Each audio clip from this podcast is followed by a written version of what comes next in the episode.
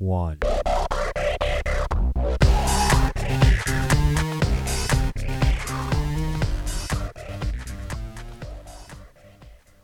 Welcome to the Squirt to Stab podcast with Tony and Pat. Hello. You know what? I just realized our intro music really sucks. Yeah. Like after listening, that. listening yeah. to some of the music I just listened to uh, from the guest we're gonna have today, it's like we need new intro music. Wait, who's our guest, Tony? I don't know You who's our guest, Pat. You talking about the last troubadour? Uh, uh, oh, so The last one, yes. yeah. So yes, it is. It's the last troubadour. They're here. I so as everyone knows, uh, they follow us as uh, we both know each other from when we we're in Chicago. You're still in Chicago, Tony. I live here in Cincinnati. I've been here off and on for probably the last 10, 15 years, maybe. Um, off and on. I've been segmented in different parts of the country, but um, I have. Uh, there's a great local band here that I've been following due to part of me actually becoming friends with the with the drummer of the band, um, and yeah, uh, when I found out he played music, uh, he was a very very nice guy. Uh, we started talking, and I'm like, yeah, dude, I love music. And then I found out he played rock music, and I'm like, what? And then uh, I went and watched him uh, play. Um, so I don't know if it was in Northern Kentucky or where it was, but he gave me a CD, and I f- f- fell in love with them. And I, it was these guys are awesome. So I'm so happy to have them on the show. We have Bernie and Frankie Hill uh, from the Last Troubadour. Hello, guys. Thank you for being on the show. Hi. Hello. Thanks for having us. Yes. Hey, Thank hey, now, is, Frankie, are you mad because I said Bernie and Frankie instead of Frankie and Bernie? No, it makes sense alphabetically. Yeah. Yeah. yes, it does. yeah is, that how you, is that how you have it in your head? Okay, yeah, I'll let them slide because B comes before F. I mean, I was born first, but like, yeah, if you're doing alphabetically, Yeah, you go coolest, Well- the lamest first too. So Yeah. I appreciate that. oh, that's that Wow. Bernie. yeah, well, I don't know. I kind of now I feel like you have to go with your eldest first. So I uh, okay, I'm gonna from now on. If I ever introduce you guys, I'm gonna have to be Frankie and Bernie. So, sorry, As long as, as long as you don't do Franken beans. yeah, yeah. Oh God. that gets kind of that gets kind of annoying. Well, let's let's face it. I, I I know you enough to know if you're gonna have a name after food, it would be pizza. Yes. So let's not try to fool ourselves here. So yeah, we're gonna have them. Uh, we're gonna have our Hey. guests sitting on the I, show. Oh, I, I would be I would be Italian sausage. Yeah, really. Well, I would be just a. Uh, well, I'm afraid to say I would like to call myself ribeye steak, but No, you, you'd be a cannoli. yeah, well, that makes sense. But I don't know, Bernie. You know, I haven't I haven't I haven't actually filled Bernie in about my dietary um, habits now. So. Oh. Uh oh. Do tell. Yeah. Do tell. Well, yeah, well, it's not a secret to the people who've been listening. I'm, so, uh, eight months ago, well, actually nine months ago now, uh, I went vegan. Oh, Oh, okay. Wow. Yeah. Oh. Um, now I did have a regular Thanksgiving meal, which was already uh, our past show we discussed. So, but as I was telling Tony um, today, I actually almost decided to have pizza today.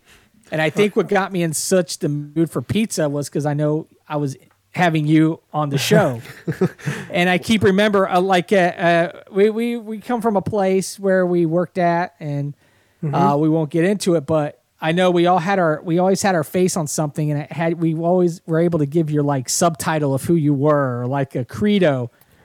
And Oh. Bernie's forever was, um, it's it's still. It's still pizza. What was it? The bagel bites. It's still Uh, pizza, uh, even if it's a bagel. What was it? Pizza's on a bagel. You can have pizza anytime. You, you mean they're just Yeah. slogan? Yeah, that's what my oh yeah, slogan, slogan. was. That's what it's called. That was I my thought it was something, it had that was my unique. motto for when people would like instant message me. It's be on there. yeah, really? if like, pizza's on a bagel, you can I have think it pizza still anytime. is to this day. yes, I love it. So, but yeah, I started thinking like, why am I craving pizza? So I kept thinking of the bagel comment. I keep always think every time I think of Bernie, I think of pizza. You know, Well- and then I think of the last troubadour. But but I started wanting pizza, and I, I went to my wife. I'm like, look, you know, I'm I'm gonna order pizza, and I was just waiting for her to give me the look, right? Because she went vegan a little bit before me, and she kind of helped me push me along a little bit, nudge me.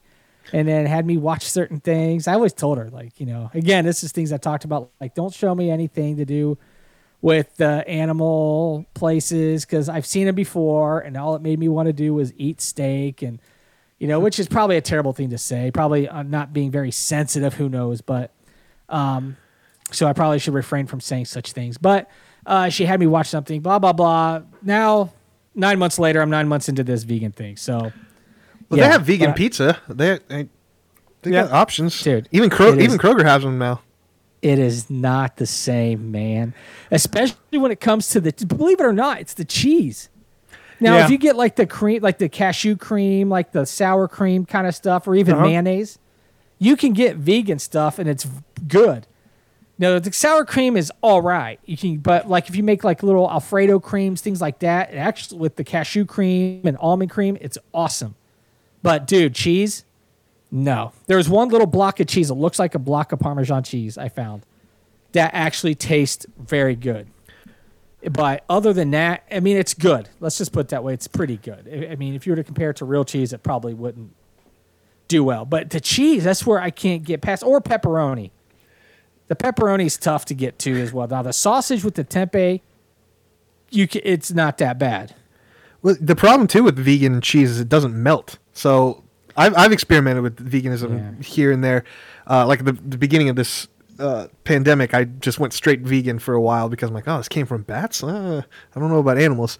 Uh, but yeah, it's always like the cheese. You're right. It's it's not quite right. Either it Yeah, doesn't so- melt or it just tastes weird. It's oily. Right, so- yeah, it's very oily. So if I'm named after a food, I guess I'd have to be the vegan cannoli. And let's face it, Italian pastries is is the weakness of the Italian people. So I, I will vegan agree cannoli, with that. Yeah. a vegan cannoli, you might as well just throw it right in the garbage. Don't even open the package. just throw So it we're in the ju- we- garbage. We just toss Pat into the garbage. Yeah, basically I'm garbage. yeah, so so yeah, so I'm going through that, but uh, I almost did have the pizza. I didn't though. I didn't, but I am. I'm going to a new thing where I'm going to allow myself. Or I'm considering doing a one meal non-vegan meal per week because I know eventually I'm not going to be always be vegan. I just don't think it's it's part of my plan. You know, I want to be healthy. That's the number one goal Were and, you, you know helping the environment and being you know so, be get eating the right kind of meat and Yeah. things i think that's probably that's very important as well Well, did you Um, jump just into veganism uh, straight up, or were you a vegetarian first? oh no i never went vegetarian i, I it was pretty straight my, my wife was just going, I went vegan and she kept saying hey and i'm like don't do it i mean basically like i told tony like when i first meet someone especially when i was start like when i was dating someone and they pretty much anyone will basically find out right away that I am not ever going to be a vegan. I mean, it's like, hi, my name is Pat. I am always going to eat meat. So don't ever try to make me a vegan. What's your name? you know, that's kind of the intro. So It's a really but- long, long name.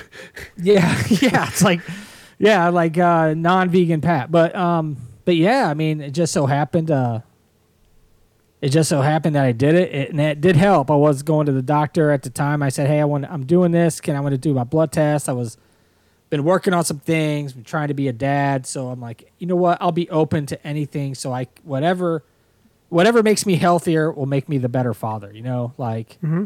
Um, so I decided to do it, and so far it's paid off. So now it's just a matter of okay, now let's get the healthy balance down. Right? This was kind of an elimination diet for me, like figuring out what foods are good or bad, and what's going to have a weird effect on me. And you know, I've read up on a lot of these things, and you know, and one thing I have found out is being consistently healthy is what's important. And every and a lot of people you have different body types, and everyone's different. So Yeah. yeah. So anyway, thanks for letting me tell my vegan thing. Thanks for telling us. yeah. Yeah. Yeah. But Holtman's here in Cincinnati has great vegan donuts. Just What? We just yes, they have Just- vegan just- donuts. You- Just stop I need it. to get some. just stop it. Wait, don't no. There's vegans out there who are following the show just for just for my suggestion of vegan donuts. Don't don't Yeah. let me. You can That's just eat. Oreos though; those are vegan. Yes, Eat- they are. yeah. Eat tons of But Oreos. that would defeat the purpose It of being would. healthy, you know. Yeah.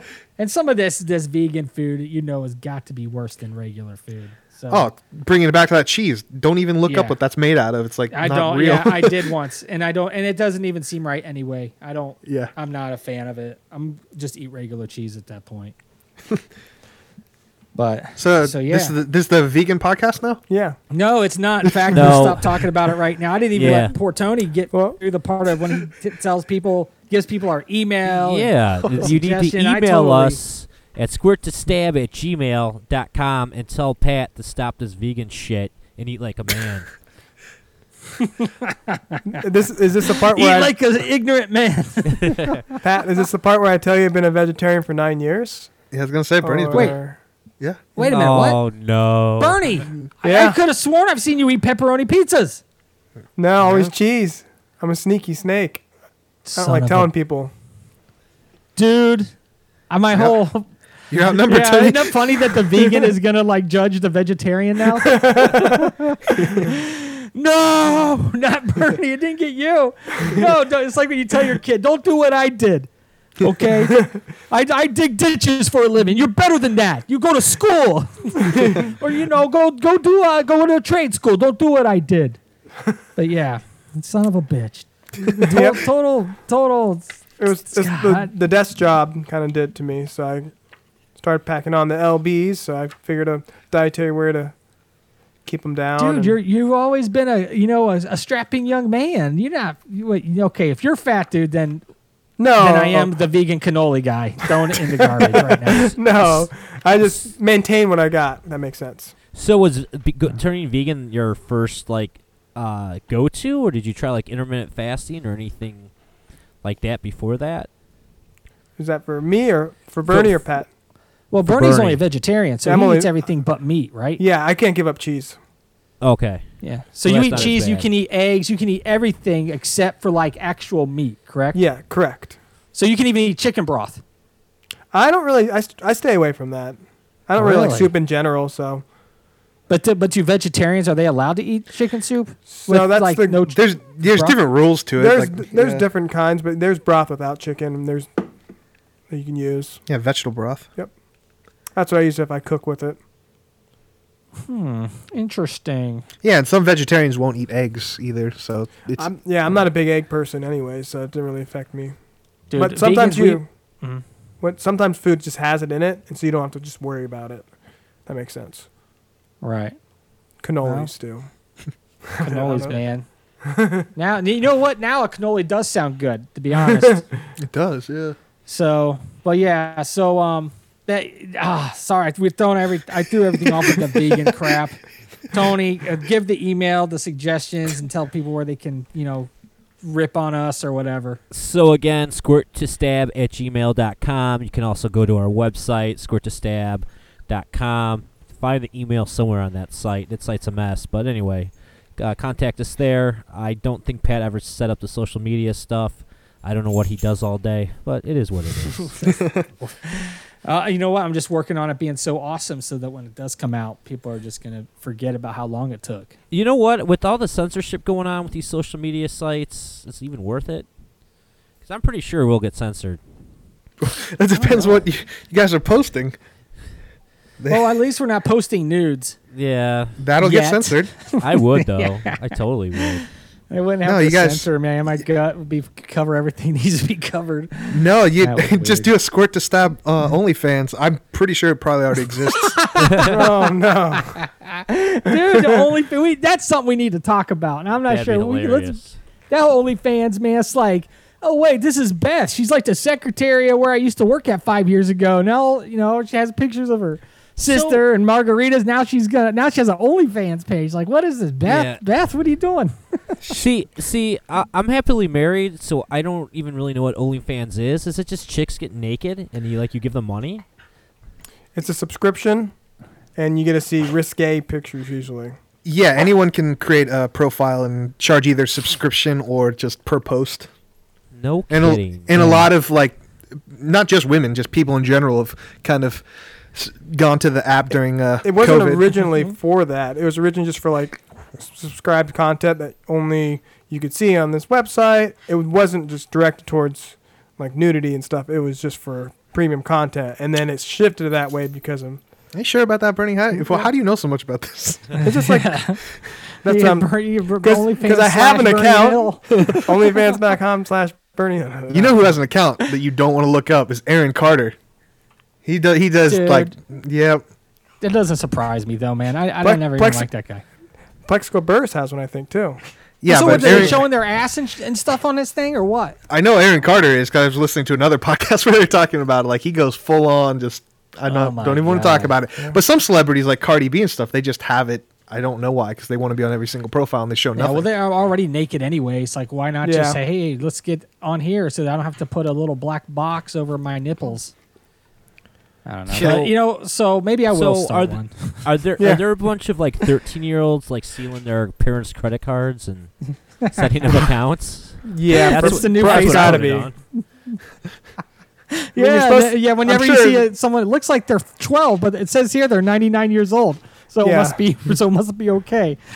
I'm sure there's an age limit, of course, like age restriction, I should say, and then you just probably bypass click boxes and verify Well- your email and you're in. Well, exactly. That's what the kids would do, but Yeah, that's Not- terrible. That's you know that's probably going on, man. That that that a hundred percent it is. Uh, oh Jesus. So Wow, wow, yeah, wow. So squirt. Would you so squirt to stab at Gmail.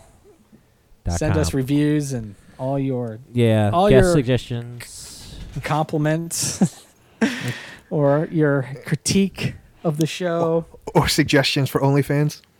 Yeah, or suggestions for OnlyFans. I tell you what, this is what I'll say. If we get a thousand listens to this show, I will start an OnlyFans page of me. Oh, now, now, all of a sudden, I think I saw our our audience count go from seven to three. but Don't, don't write a check you can't catch. You might you might Yeah, be surprised. I'll do it.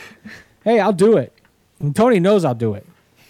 And that's why Tony's probably real quiet right now because he's like, "This is what the hell Well, happened."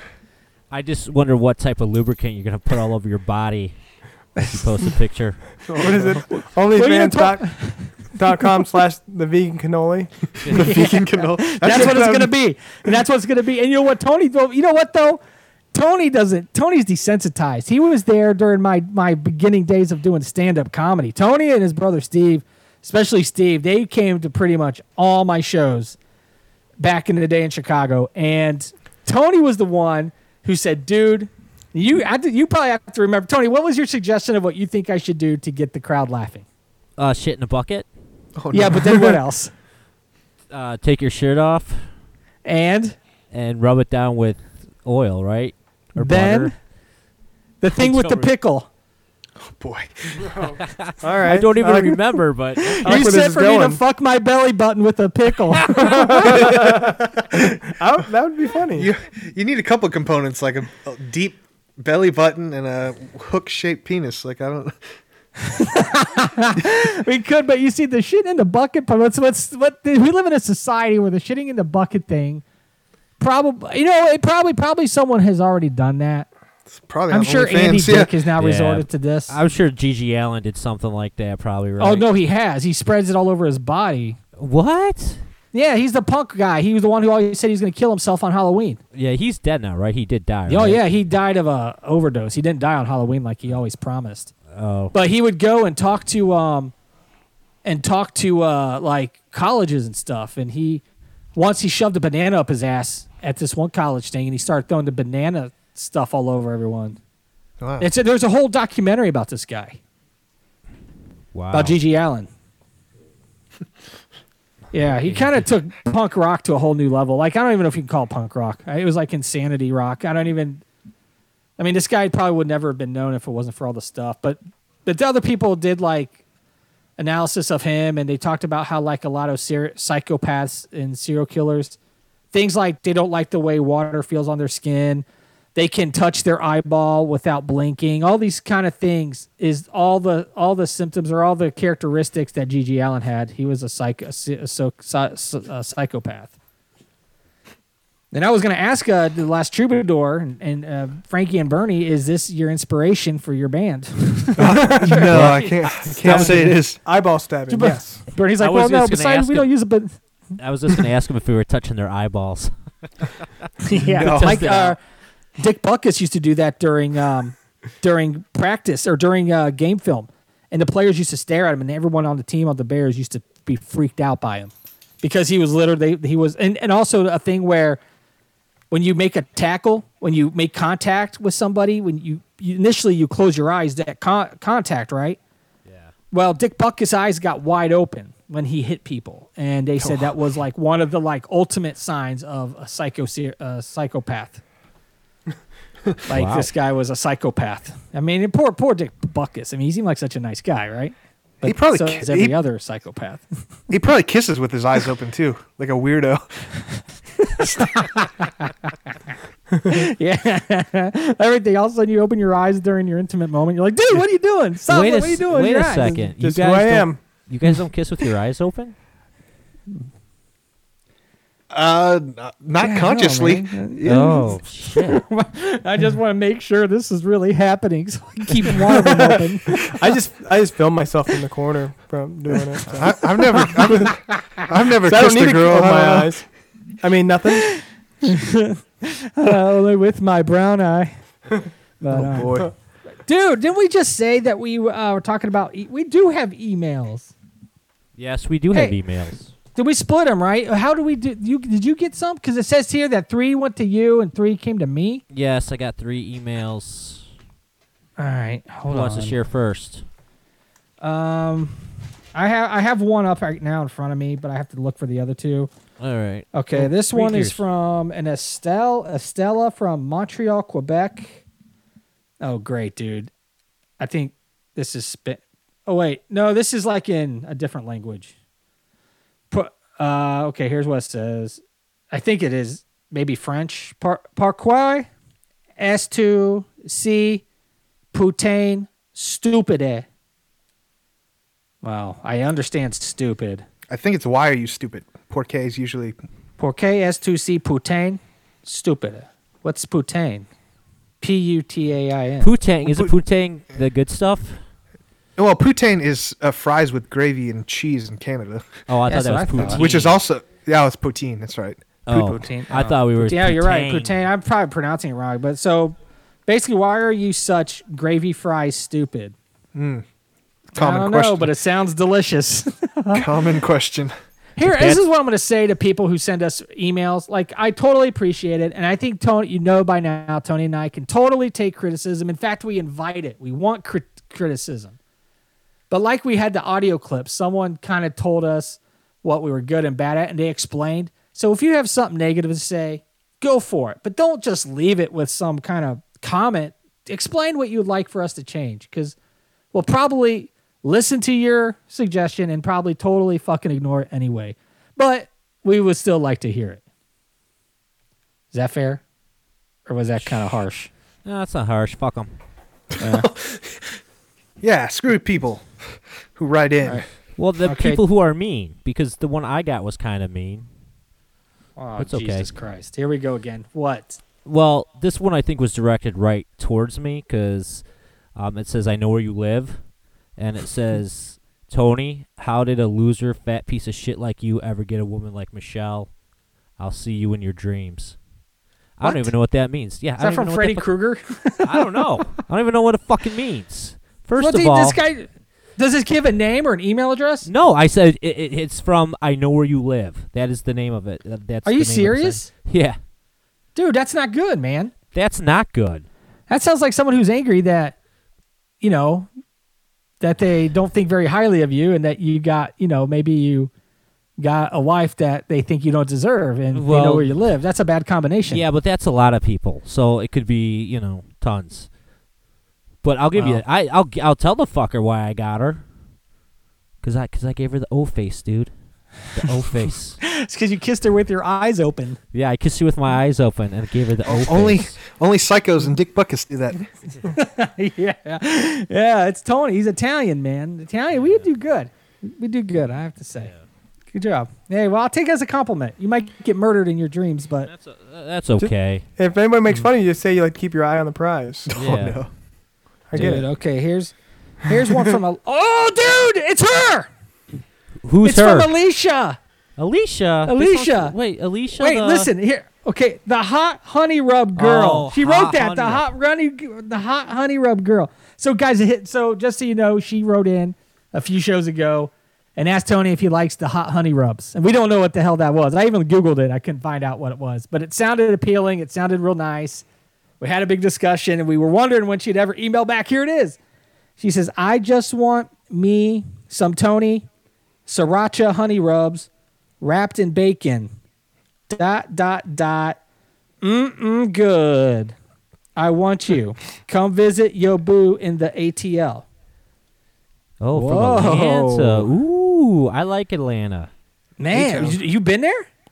Well, I've driven through it a few times and stopped to take a mean one on my way to Florida.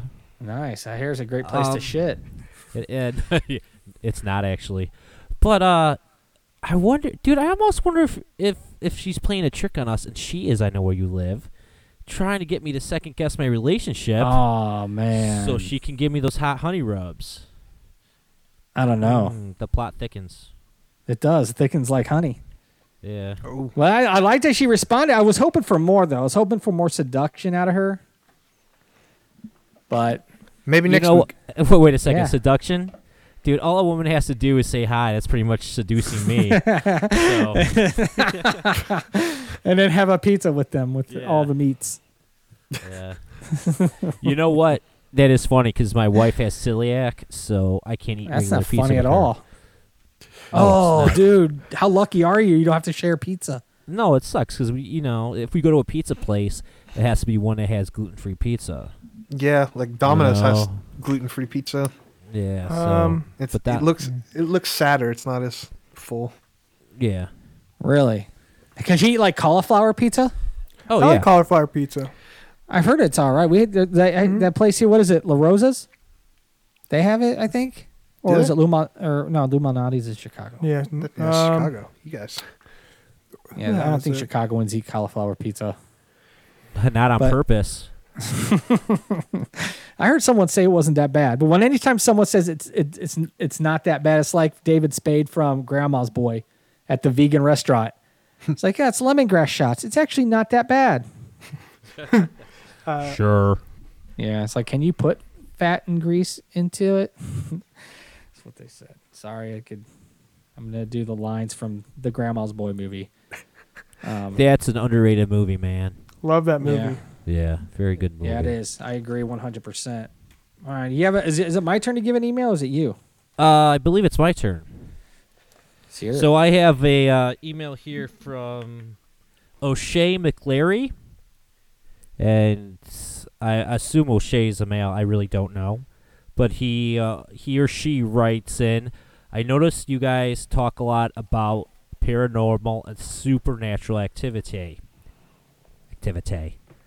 Okay, I just like saying it that way. Anyway, um, you have not yet talked about the most seen creature in the paranormal spectrum, and that is a leprechaun. Please do a show about leprechauns. I would appreciate it. O'Shea McClary. well, Every time Okay. someone says leprechaun, think of Wayne's World and they go, the leprechaun, when he has the micro or the flashlight in his face. Uh, oh yeah. O'Shea, O'Shea, there's no fucking leprechauns. Just stop it. What? You should wait a couple months Yeah. and then do an episode. Yeah, there's Bigfoots and there's alien and there's lizard people and the Greys and the Saurians and uh, psychic mediums and all this, but there's definitely no leprechauns. You really believe in leprechauns, Pat? Have you ever been to uh, Notre Dame? Uh, yeah, They're everywhere, mascot. dude. Well, They're actually, everywhere. I don't know what major city it was, but there uh, was a group of people that claimed they saw a leprechaun in a tree. Oh yeah. A Mobi- that was in Mobile, Alabama, wasn't it? Was it? Yeah, they claimed that was a leprechaun. Those early viral videos. Yeah.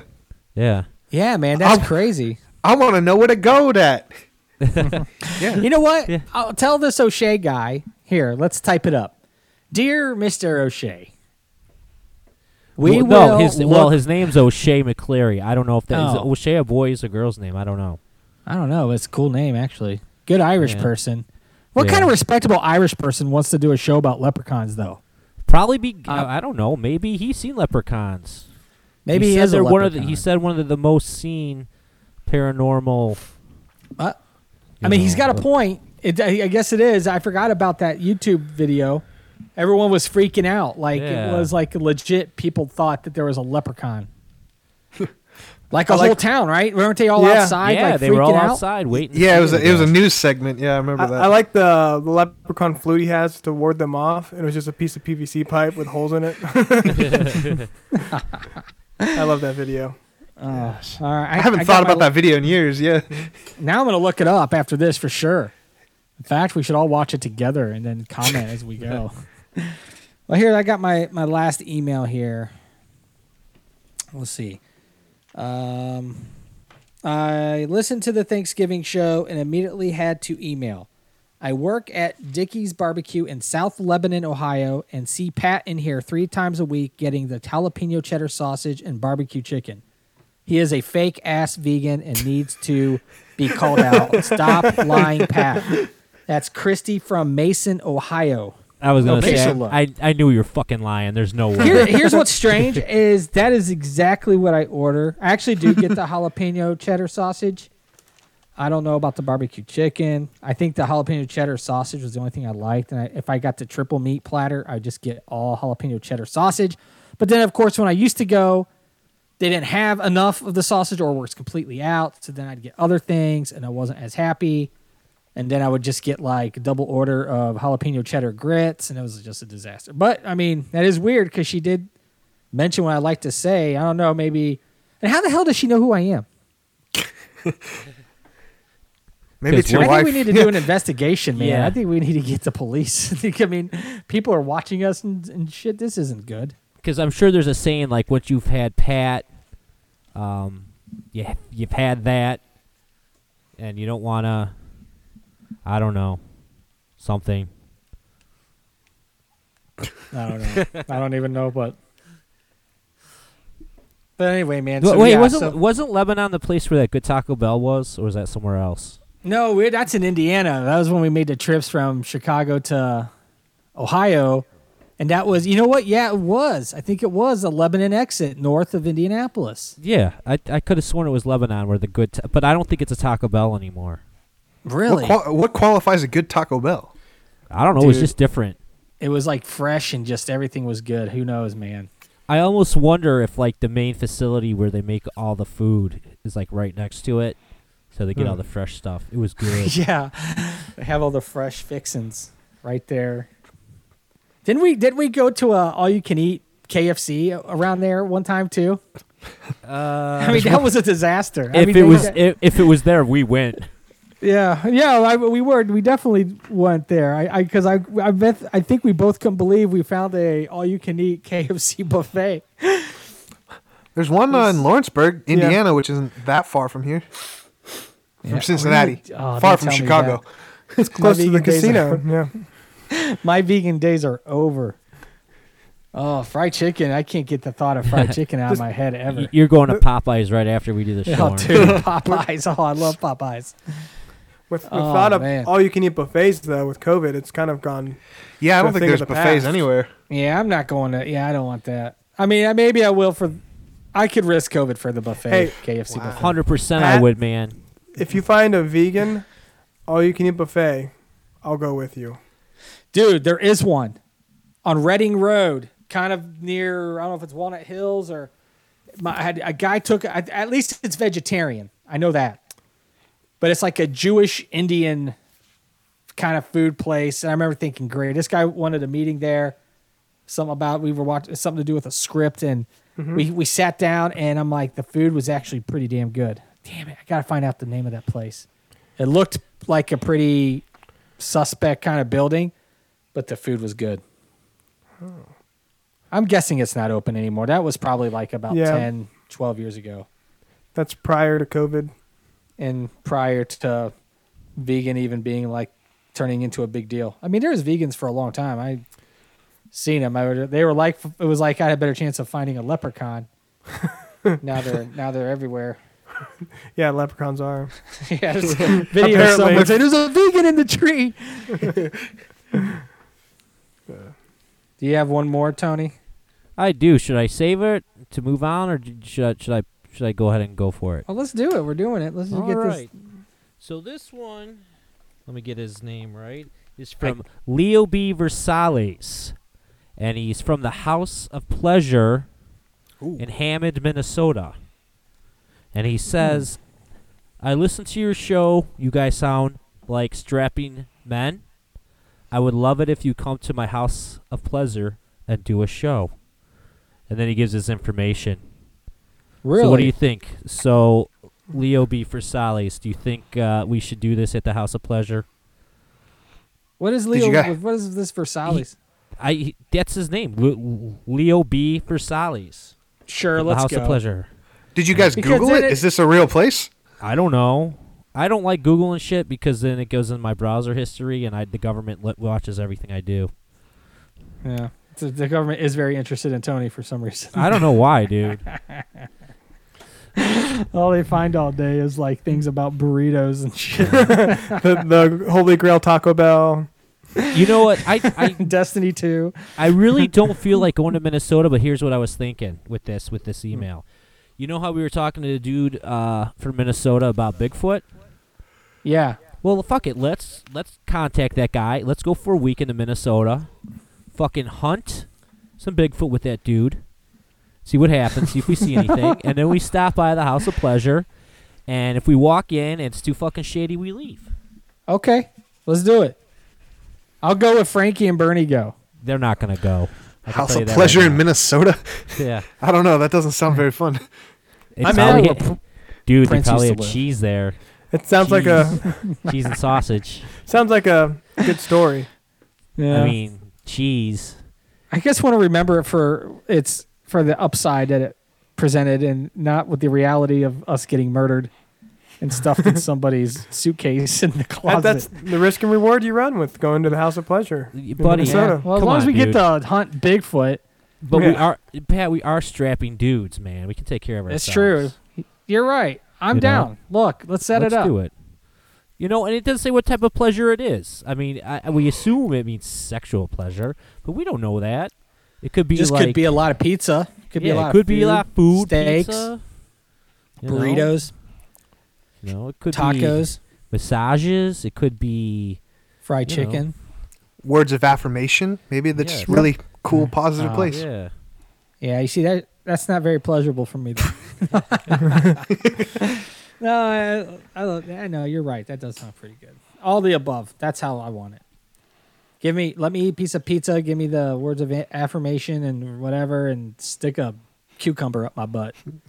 Wow. Oh my god! I just screwed up the show. That went dark fast. he said cucumber up his butt. There's like an extra It's ten ve- thousand listeners. This is why now vegan the friendly. government- the government's going to subsidize cucumbers.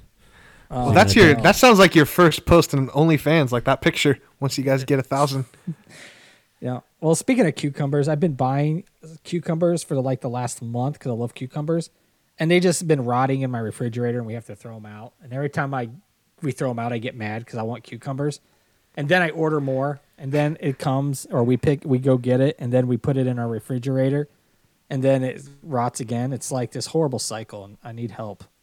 just eat them. Yeah, t- I- it makes no sense. You want them, but you don't eat them. I don't know why. That's the bad. problem. I don't, it's easier said than done. Wow. Uh, well, moving on, man. Moving on, I guess. Hey, man. So I'm glad you guys are actually. It's kind of cool having you guys on the entire show before we get to your actual interview. But in honor of our musical guest, the last troubadour, we, Tony and I, have each put together a list of our top five bands along with some honorable mentions.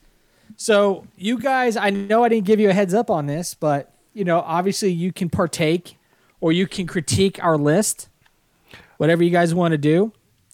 But um, that we're gonna give our top our t- and this is gonna be a lot of some of the questions I'm actually gonna ask you, obviously related to bands and your taste and what you guys like listening to growing up and all that kind of stuff. So that's gonna be the next thing we're gonna do here. Tony, you did you make a list?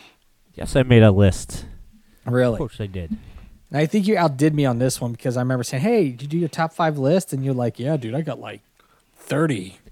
Yeah. Well, I I put like- extras. I I did my top five, but I just did some extras, which I don't need. I can mention later or whatever. Not at all. It doesn't really matter. and I threw mine together, and I'll know I'll keep thinking of other Yeah. bands that I'll be like, oh damn it, why didn't I bring them up, or why didn't I bring them up, right? Um, there are so many. Can I? I kind of half-ass did it, but because I couldn't remember, I thought I was gonna be fine because I did one of those lists on Facebook when I used to be on Facebook months ago. When you did like every day for ten days, you you did it. You posted a band that you loved or something, or no, actually, it was an album. Do you remember seeing that on there, Bernie? I do Did you partake I in it? Uh, yeah, I did see it.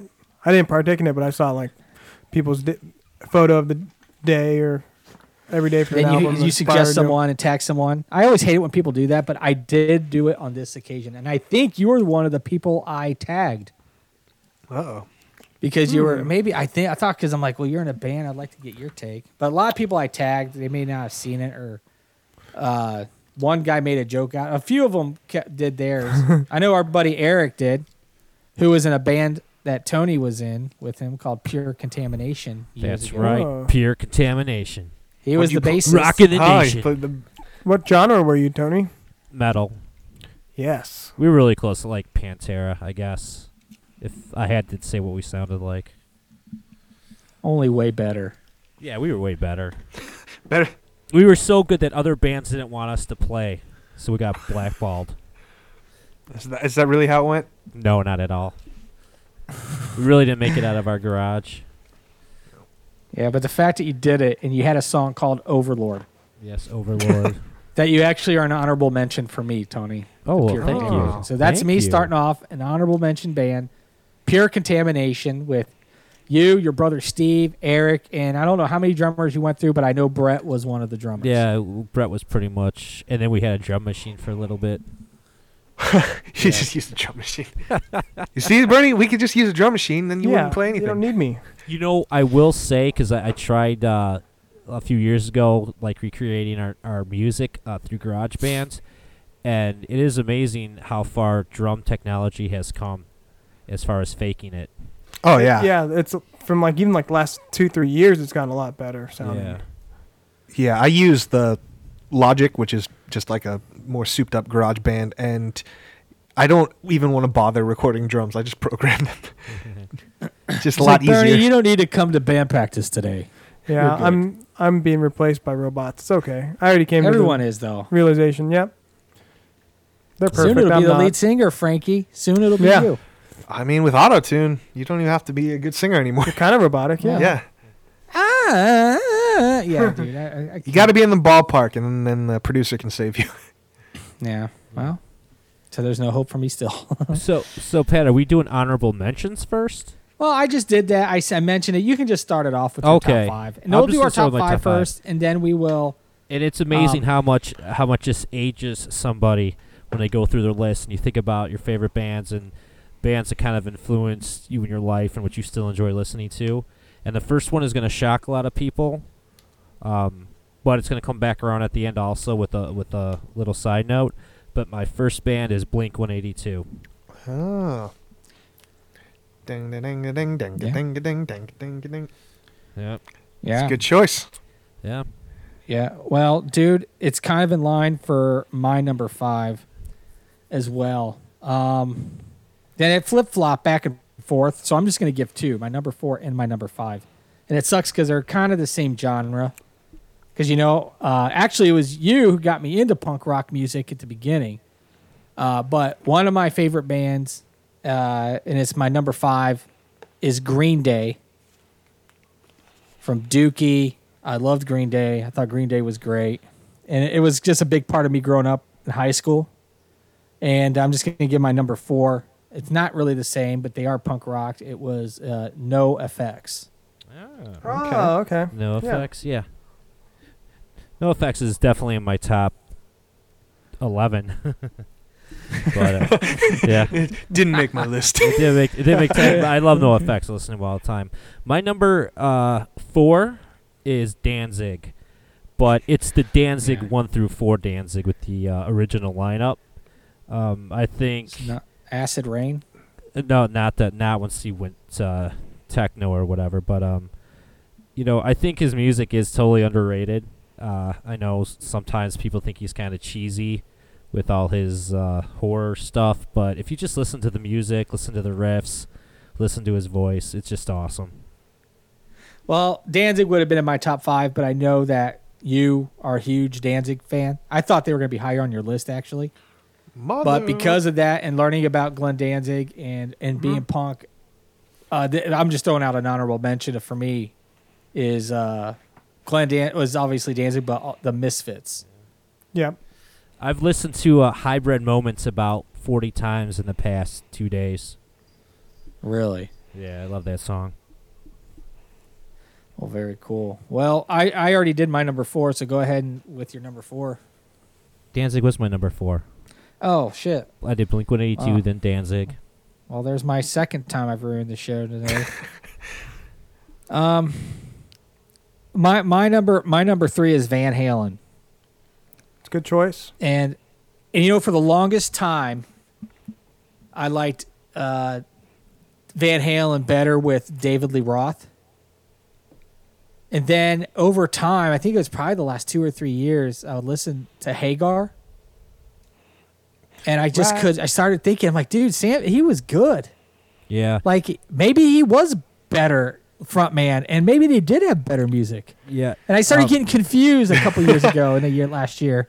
Uh, Van Halen is in my top ten, um, but it's kind of funny. Just this weekend, I e- I texted Steve and Eric about how I want to be Sammy Hagar. I'm not even kidding. This is 100 percent true, because I found out the dude was 73 years old Whoa. and he's still fucking rocking and just happy as shit. And it's like, dude, I want to be Sammy Hagar.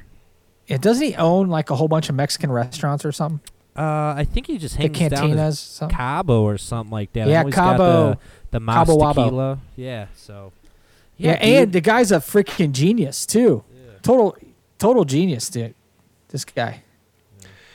Yeah, Sammy Hagar. uh, That era is more okay. So David Lee Roth was like, ain't talking about love, not writing love songs, songs about Yeah. having a good time, and then you have Sammy Hagar, and there's like love songs. So Van Halen kind of shifted its content. Yeah, but I mean, and I mean, you talk to David Lee Roth now, and you talk to Sammy Hagar now. One guy's got his shit together, the other guy is like, I feel so sorry for. Um, I probably shouldn't say that. I mean, who knows? It's maybe how the how the interviews go for him. They don't go very well for him, but uh, it was. I think it was a long time ago. You remember the VH1 shows? Where are they now? Yeah. They're interviewing him, and, he, and then he realized he was on like some kind of has been show, and he got pissed off. Oh no. And he's Well- like, "What? No, man." He took his shit off and he was walking away, but it was still connected to something too, and like his shirt got ripped, and it was like, yeah, David Lee. Roth is not somebody that would ever be on Where Are They Now. Come on. That was th- that was disrespectful it was disrespectful, Be- man. because he's one of the best front man. I mean, he was good, dude. I mean, he was perfect for the band. I mean, let's face it, Eddie Van Halen, art rest in peace, was in my opinion the best guitarist of all time. Mine too. Yeah. But I say that I say that letting everyone know that I am not as musically. I'm not uh, like some guy that really follows music. Like obviously, the last Troubadour, and then you, Tony. I know music's always been a big part of your life more than me. Um, but from what my little knowledge, I always thought I, I considered him one of the best, if not the best. Yeah, definitely a thing with with Eddie Van Halen. It's not even a knock on him because he was technically good, but he also had a unique sound that everyone just tried to copy. So that's that's even in my book better than being technically really good. Is if you bring something different to the table. Like everybody was copying Eddie Van Halen to the point where he would detune his guitar in recording so people couldn't copy him, or like when they played live. so Really? he's very sought after kind of guitar tone, even to this day. Like people really like that sound. That's pretty Well- cool. I pretty much look at it this way: any rock or metal band that started after 1979, Eddie Van Halen was a direct influence. You know, oh yeah, probably. without a doubt. Yeah. And Yeah. uh, just with that, now I'm thinking of all these things. I saw a movie about Motley Crue. Oh, dirt. Recently. I saw that yeah, too. Yeah, that watched movie's that. gr- I, I love that movie. I actually learned stuff from that movie, which is funny. I love the Ozzy scene. Oh, in the by the pool. Oh Yeah. yeah, at the swimming pool. yeah. yeah. Yeah, man. You know what though? That made me think like, you know, Motley Crue. I don't know if I'm gonna put them in my top five or maybe not in my top ten, but just because they're party, they were like what bands were were supposed to be in the, you know, at least I know probably the Yeah. '80s. you know. But that that that was pretty cool. That movie is great, but uh, well, I Well, recommend it. when when my son and I were uh, just recently in Cleveland, and we went to Rock and Roll Hall of Fame, and I found out Motley Crue's not in it. No. I was like going ape shit there. They've Yeah, never been crazy. inducted. I didn't know that. No, and I, I, didn't guess know that either. I guess I don't know the whole story, but there's some feud with Motley Crue and the Rock and Roll Hall of Fame or something like that. Because like Depeche Hmm. Mode got in, and it's like, wait, Depeche Mode is in the Rock and Roll Hall of Fame, over but over Motley Crue. Yeah. Motley Crue. Dude, I mean, there's a list of people in the Rock Yeah. and Roll Hall of Fame that'll make you pissed. Yeah. Well, it would make you mad. Not that they don't deserve it, but like when you say Motley Crue's not in it, and then like Depeche Mode or you know, Depeche Mode was a fine band, I guess. I mean, they yeah, weren't for fine me, for their but thing, but come on, Motley Crue, dude. Motley Crue is way more famous than Depeche Mode, way better. right? But Yeah, I'd agree with that. I think that's a safe. Well, no, I like Depeche Mode, dude. Well, that's I'm not- crazy to me. I'm I- not knocking Depeche Mode, but come on, Motley Crue, Depeche Mode, come on. We're talking I'm about- looking into this. I didn't know they weren't in there. Yeah, they're not. Wow. Okay. Yeah, like Yeah, but wasn't anyway. Donovan inducted in 2012? Uh, I don't remember. Is anyone and who the hell are who is Donovan? Do you guys know who they are? Mm. Somebody from the 50s no. or 60s. Yeah, well, Anyway, It's not should I my- it's continue not with my mine. list? Yeah, What are we let's at? do it. I'm on number three. Uh, Metallica is my number three. Okay. And a lot of people probably would have thought they'd been higher, but they're not. But uh, why? Because of their last two or three albums. Uh, n- no, just I mean I've always really downward. liked Metallica, and they they they rock out and everything. But um, I'm just thinking for myself and the bands I've listened to uh, the most and influenced, uh, you know, just the way I listen to music today. So, but they're number three. Well, my second is Queen. Nice. Nice. And I know it's like everyone's like, oh, well, that's like the fad. Of course, you're going to say Queen. But I don't know. Anytime I listen to Queen, I'm not going to change the channel. It's like I, I can be in uh, different kinds of moods. Like when I work out, I put on Metallica radio and I'm listening to Metallica. If I could just listen to Metallica while I work out, or Pantera would be fine, or Danzig, then yes. But Metallica, you know what I mean? But Queen, like they can really get you right, right deep into your soul. I love, I love it. I love Queen. Yeah, Queen's huge. Uh, Night at the Opera is always my answer if when people are like, if you're on a desert island, you can only have one album to listen to. Like Night at the Opera. It's just so diverse and the production is crazy.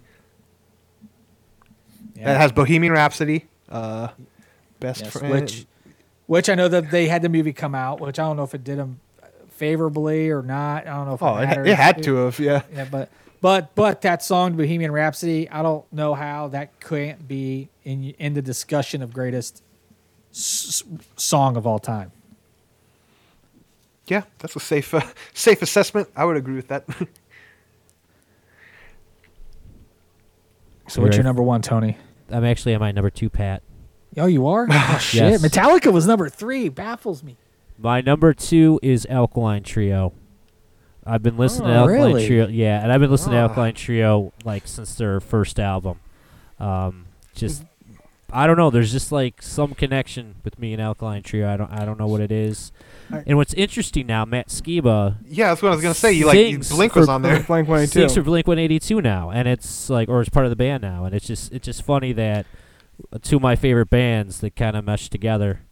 Um, Yeah, I liked Blink's latest album with him on it. Is I really dug that album. Yeah, so yeah, and, um, and I even like Skiba's uh, solo stuff too. It's really good. Um, Luciferian Blues is an awesome song. If you ever you know listen to that, but uh, Alkaline Trio as a whole, yeah, my number two. Nice. Nice. All right. Yeah, I remember you got me onto them too. Them. Uh, there's a- what are they? Kind of like a ska punk rock. Alkaline Trio? No, they're we're- you know um, they're like punk, but they kind of got their own like edge to them. Right. So so yeah. Well, it's like when I see them, and I also someone put me on to like White Stripes, and I always thought they were pretty awesome too. And there's uh, and as we have this discussion, I just think of so, so many other bands that are just so awesome, and it's hard to make a top list, like even movies, because that list hard. can change at any second. Yeah. But um, but my my number one, are we at number? Am I at one now? You are number one, Pat. Is Metallica. I mean, dude, every band, every every album that came out within the '80s, the first four albums, whatever it was, was awesome. I could listen to every from beginning to end each album while I'm working out or just anything to just get me pumped up, like just like steroids. And uh, I can't even tell you, man, was it one? What is the the the um the video they made about the the vet the veteran That's the one. military? Yeah, That's one. Yes. dude. I mean, Yep. I don't know everything about. Him. Like I'll keep my own. My own personal thing is, you know, I don't know if I was jumping on the bandwagon of like the, you know, when those true fans can't progress with the band. You know, you hear that about people when someone progresses, like Howard Stern. All Howard Stern's people don't like him now because he's different or because he's progressed or whatever the hell it is. You know, I I just don't. I'm sh- they're fine. Anything Metallica plays, they're very great, talented bunch. But anything they made from uh, Master of Puppets, Kill 'Em All. I mean, it's just so great, dude. It's like I don't even know what we would do without that music. Like Megadeth would probably fill a void. I don't know Black Sabbath. And I just, just but Metallica, dude. I do. Who I don't even know who you could who would fill the hole. Metallica would leave if they didn't exist. I know who would Oh, Well, because they're my number one. oh, who who? You already mentioned them, Megadeth. Megadeth. Oh.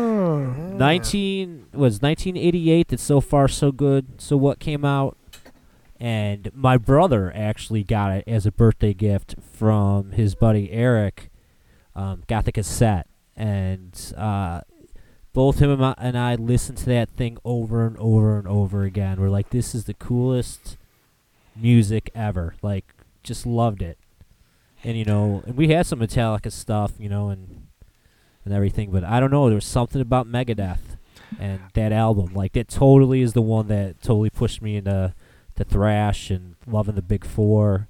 And uh, then after that, when Rust in Peace came out, Holy Right. Wars: The Punishment is Due is the best metal song ever, hands down. Like i can't, I won't even listen to anybody else try to argue me anything different about that. So, it's Megadeth. is I have a question one. for you. Yeah. If Dave Mustaine had continued with being in Metallica, do you think Metallica will a would well I'm guessing would probably be higher on your list. I don't know. But do you think Metallica could have actually been better in the 80s? Well, if they would have done Holy Wars, yeah. well, I don't Holy know. Wars, I think was 1990. So, but uh, yeah, I don't know. It's hard to say. I mean, it is hard to say because Kirk he brought a lot to the table too. But Yeah, I, I I, Dave Mustaine is on, on. I don't know. I I'm not the biggest uh, Megadeth fan, but I really appreciate like Dave Mustaine's like drive. Like screw you guys, I'm gonna make my own band and just be awesome. Yeah, and he a cool story. instantly had a great band. That was what was even crazier. He didn't have to go through the like he didn't have to go through a whole rebuilding. It's like they were instantly awesome. Yeah, Yeah. and you get got to remember he wrote most of the first two uh, Metallica albums. Like, or at least he's got a lot of credit on both of them. He says they were using his stuff on puppets also, but I don't know.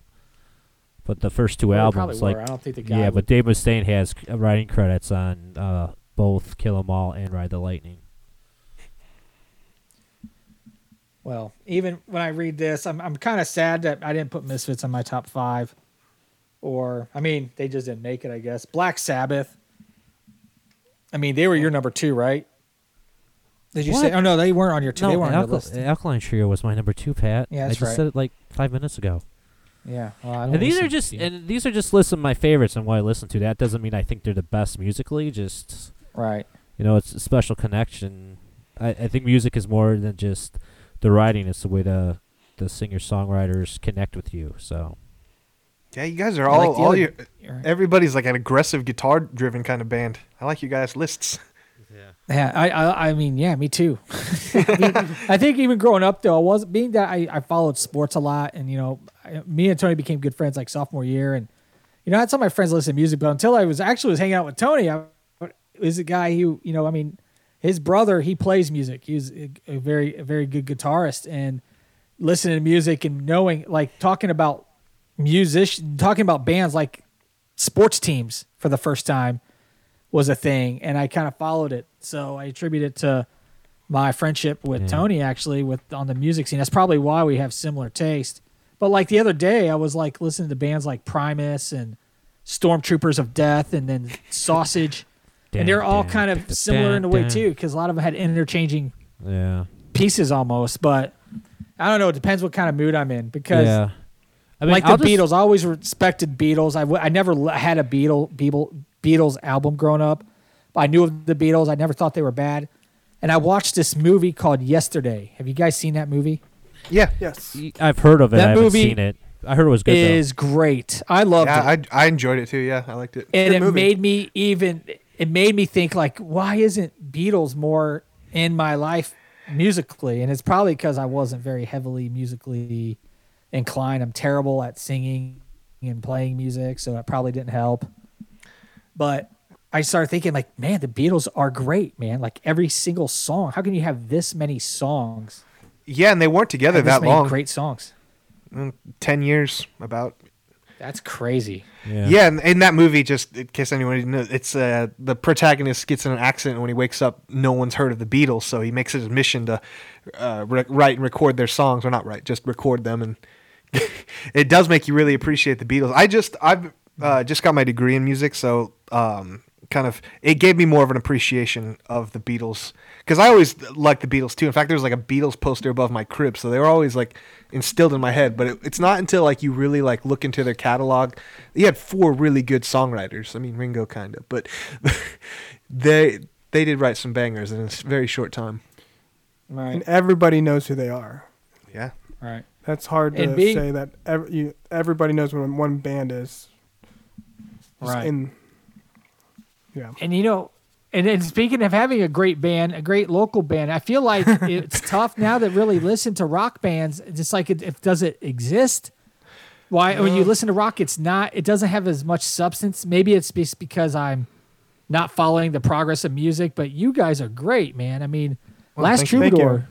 I mean, I don't want to. I'm gonna bust into the to the guest now, but I want to at least mention you guys as the honorable mention. At least the best the best band here in the tri-state area, and I'm sure you guys have plans to. You guys already have some uh, music videos. You guys have a even a, a record label, don't you?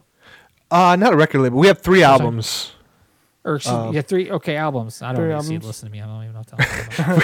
Three albums, and we have two music videos now, Yeah. officially. And we are currently writing our fourth album. Yeah, see, uh, we're a, what's called a, a concept band, so each album's part of a bigger story. Um, so there's just a five planned album arc.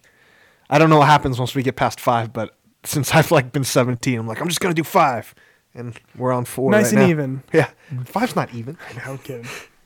what happens Uh, after five though? I don't know. Six. I've only got this story Alright. planned out till five because I I don't want to take away from you guys segments, but yeah, it's just uh, All right. Well, now it's like we almost jumped into this where we almost almost can't stop now because now I want to ask: Is this your concept? Is this your story, or is this a collaboration of, of other people in the band? The story's all Frankie. yeah. The story like there's So the songs are collaboration, of course.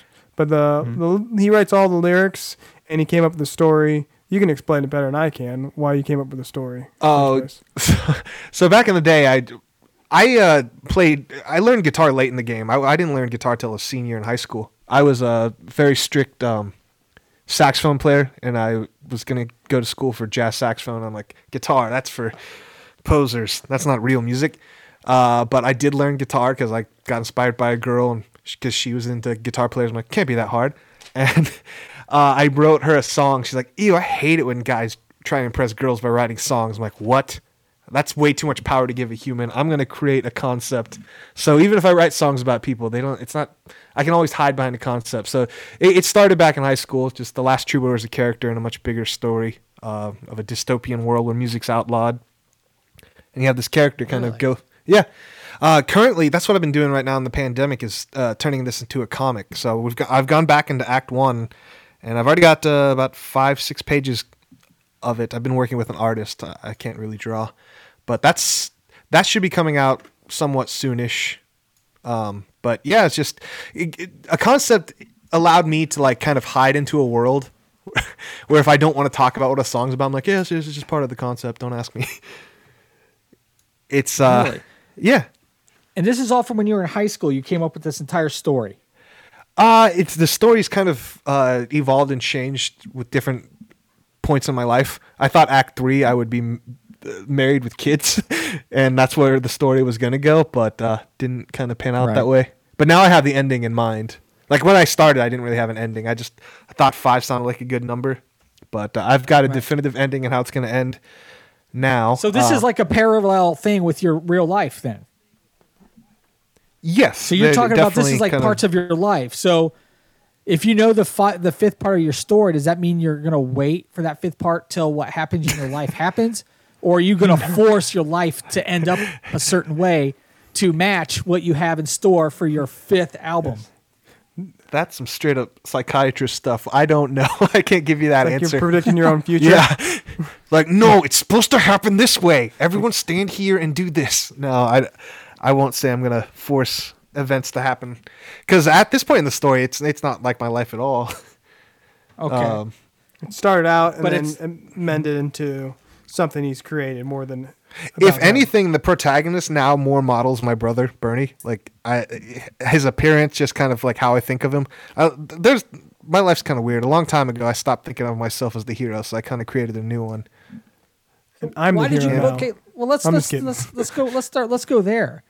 So you thought of yourself as a hero. Now this is obviously so you played saxophone. You said correct. Yeah, I uh, got And- some scholarships to go to school for saxophone playing, so that was like my my focus. Like, just gonna play saxophone. I got diverted by a girl. And you truly, at the time you played saxophone, you actually, in a sense, rebelled against wanting to play a, a, a, an instrument like guitar. Did I hear Yeah. that correctly? That's this is very like I was much more pretentious when I was younger. So the way I looked at it, because I understood music theory and music, and I would see these guitar players, quote guitar players, um, these these kids, because we were all kids back then. They would just know some power chords, and even not being a guitar player, I'm like, what they're doing is not hard. But you see how like girls will just fawn over, like, oh my gosh, a guitar. I'm like, do you know how many hours I practiced the saxophone? This guy picked up a guitar in a weekend. And you think just because he can play "Smoke on the Water," he's the coolest dude ever. And Yeah, like, on I'm Water, I'm man. studying John Coltrane transcriptions and Charlie Parker, like doing it by ear. And you like, I, I was gonna say Green Day because I do like Green Day, but like just because he can play a Green Day song, uh, I'm not taking away from Green Day because they're up there as my favorite as well. But it, it kind of was that rebellious, and then it was really Christmas break where I'm like, I'm just gonna learn guitar, and when I come back, I'll play guitar, and that's really what it was. I just sat down, learned it, and like here, just started writing songs. So when was that that you started playing guitar? Uh, like back half of senior year of high school. So you did. So it was at the end of high school. You said, "Okay, let me let me take a shot at this guitar thing." yeah. And, And with your the- and with your ear and being a talented musician, that probably wasn't anything for you. Like for me, it would take me years and years and years to just stare at my fingertips and go, "Man, I can't do anything on this thing." Well, no, don't get me wrong. probably picked- You you have a base knowledge, and the the real the big instrument that can transcend is if you understand piano. And I'm not even saying I'm the world's best piano player, but just kind of when you're going towards the theory route, you have to at least know a little bit of piano. So knowing piano as your base will kind of bleed into other instruments. But it's not like I can go look at a French horn and play it. I understand the concept of music, but there's still the mechanics of that instrument you have to get under your finger. Guitar is really hard. Like it's it's about getting that muscle memory but uh, so it's not like I could just pick up an instrument and just be a master of it. But that being said, I, I can play a lot of instruments. So I have to imagine. So I want to hear the story now of let's go pre high school, right? sure. Pre- First of all, who's the oldest between you and Bernie? I am the oldest by 18 Frankie's months. older, Yeah. 18 So- months. I thought you were going to say 18 years. I'm like, oh my gosh. 18 Like, centuries this older is than me. Awesome and creepy all at the same time. He's my But- son. So, yeah. So you you guys what? Two two grades uh, apart or one grade just apart? just one grade apart. Yeah. Our parents couldn't Okay, wait. so so now at any time as a as a child, you guys remember was music a part of your life early on in the early Uh, days at any point? we were raised by music fans. Like uh, my dad, our dad, uh, he was very much into classic rock. Like I said, I had a Beatles poster over my uh, bed, and he played me Queen. Queen's the band I gravitated to as a kid. I'm like, I love this, and uh, then but we were ultimately raised by our grandparents, and they were more into oldies and older country music. Um, so we, yeah, so nobody really could play instruments, but they were always fans of music. It's just me and Bernie that So did decided to learn instruments on our own. Really? So they didn't try to push you into it, like, hey, why don't you pick this up and see if you can make it sound good? When we were younger, we were asked to, if we want to play instruments. I'm like, yeah, I'll play instrument. And then It was more like it seemed cool, like when you're a kid and they're like, "Oh, you guys want to be in band?" Like, yeah. And we're from uh, Oregon, and they start band earlier than when we moved out to the tri-state area. So I had they started what fourth grade. Or like, are you talking about Oregon, Ohio, or out in Oregon, the West Coast, Oregon? Oregon, West Coast, yeah. Portland, Uh, Oregon. Bernie and I are from Okay. the West Coast. So we, I started saxophone in the fourth grade, and they other kids around here started in the sixth grade, and we moved out here when I was in sixth grade. So I already had, so I, I it was like this predetermined chip on your shoulder, like oh I'm better than my peers, but I was only Yeah, better because I down had, on you. Listen to this. listen to this jazz. Yeah, listen to this jazz. the first song that I thought I was amazing at, like as a fourth grader, is I learned the Flintstones theme song. Like, listen to this. Blim, blim, blim, blim, blim. I'm a master of music. but yeah, So you so early on. So what was the first instrument you did pick up then? um, I mean, other than like there being a like a little cheap keyboard around, it's the saxophone. Really? my Okay, first, so- like first real instrument. And we want to get to. I, I want us to lead it, get kind of build this up to the to the, where the story starts. But Bernie, for you, was it the same saxophone or what? What was it So- that you were doing? So I started out um, in I think fourth grade. I Yeah. just played snare drum. he did and, uh, percussion. percussion, and it was really Mm-hmm. boring. And I switched to trumpet at fifth grade, but I had the percussion background and always kept that in the back of my mind while I played trumpet. And then I slowly went gravitated to drum set, and that's all I really play now. And also So explain it's- it. Well, when Bernie he picked the drums because every I wanted to play the drums. I wasn't allowed, but he was allowed for some reason. Like, uh, but when he s- said that it was it, too now is this bo- parental preferential treatment from the parent? Like, yes, Oh. hundred Of course, if you you don't want your kid to play drums because it'd be loud, and annoying, and But one of the least instruments you want your kid to play, unless because in the Yeah, first like years of playing it, it's not easy to listen to. but uh, the thing with Bernie is he found it really boring. But the band director is like, no, this don't let him quit. He's really good at drums. Like, no, this is boring. I want to play a different instrument. The drummer, the the teacher was like begging our grandparents, like, don't let him quit. so wait, Like, the drum you had drum sets in band in, in your school? No, the, It, it was just just a like sn- concert, yeah. snare drum and a bass drum or bell, I like see. bells and stuff. So it was kind of boring as a little kid. You're like, Mm-hmm. oh, I'm just gonna hit this snare, and I want to do something else now, and that's kind of I switched to trumpet, but I also took drum lessons um, when I was in like high school. I think I kept doing drum lessons, Yeah, he did started drum lessons. drum in set school. lessons. So I started playing set then. It kind of snowballed. Like once I got like this chip on my shoulder to like be a rock band, um, like I drug Bernie into it. I'm like Bernie's naturally good at the drums. Uh, drums look like a lot of work. Bernie play the drums.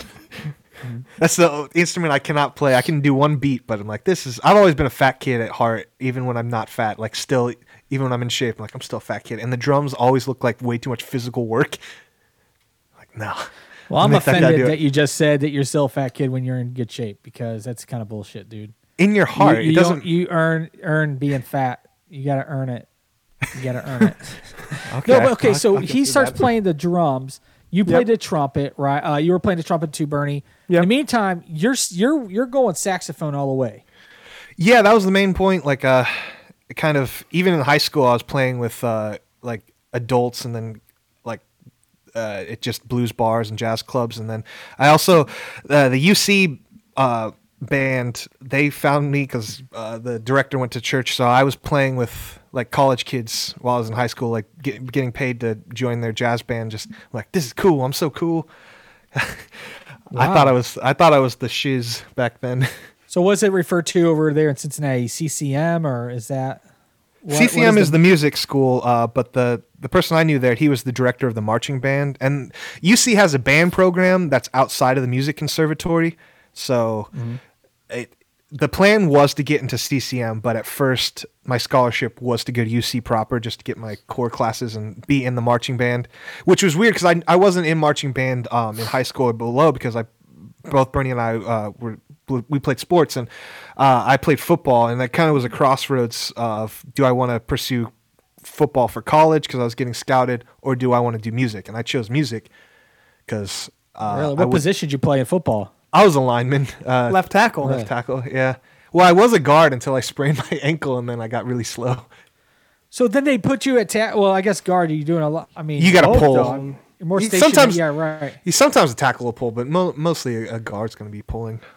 right. But to play tackle and to be good, and you said you're being scouted. So Not by I imagine. I uh, remember meeting you. Didn't so, uh, not by like So big was- schools, more like three, like what the three A, like Hanover's, like Still, still. I mean, still get your tuition and stuff paid for at schools. yeah. Okay. So To do an you're playing saxophone. You guys are playing music from when you were kids, right? Was there ever any kind of thought in your head that you thought this was going to turn into something where did you already know at some someday you guys were going to be in a band, a much uh, you know, a band together, or did you just think, hey, this is cool, we get to play some music, and it was just something that you just your soul craved was to play music? There's there's different levels of playing music. There's like you're playing stuff you hear and trying to parrot like your influences. Like oh look like you're just playing cover songs or learning jazz transcriptions. But there's a different ball game when you actually start creating your own music. Um, that's what the change was. Like I always knew my life would involve music, so I, I chose that over football. Uh, but it wasn't till I like wrote my first song and it was garbage. But I'm like, I love this. I want to do Right. this all the time. So what were you were you taking more of a like a, a technical a technical perspective towards writing the song, like learning how do you do it, or were you just kind of on a whim, like I just want you just say, hey, oh man, um, I like eating Skittles and I'm gonna write a song about it. Like tell me the, how you wrote how that came to you, why you wrote the first song, and what what you wrote it about. Well, uh, the first song, um, gosh, get What it. was your first song? And can you play it for us right now? Probably not. Probably not. Um, you know, one of the earliest songs I ever wrote, we still play like every single set. Um, so what? Going back to your question, um, my approach to songwriting was more out of necessity. I was starting to write songs before I played guitar. I should back up a little bit. Not by much, maybe a f- few months like before Christmas break. I was a good friends with the piano player. Um, because he uh, he was my accompanist, even though he's my age. Um, when you play saxophone, you do these uh, solo and ensemble type things where you go. It's basically like going state. You pick a piece that you're gonna play, and you need to hire a piano accompanist, and it's just a solo piece, and you get critiqued. And if you get a gold, you get this medal.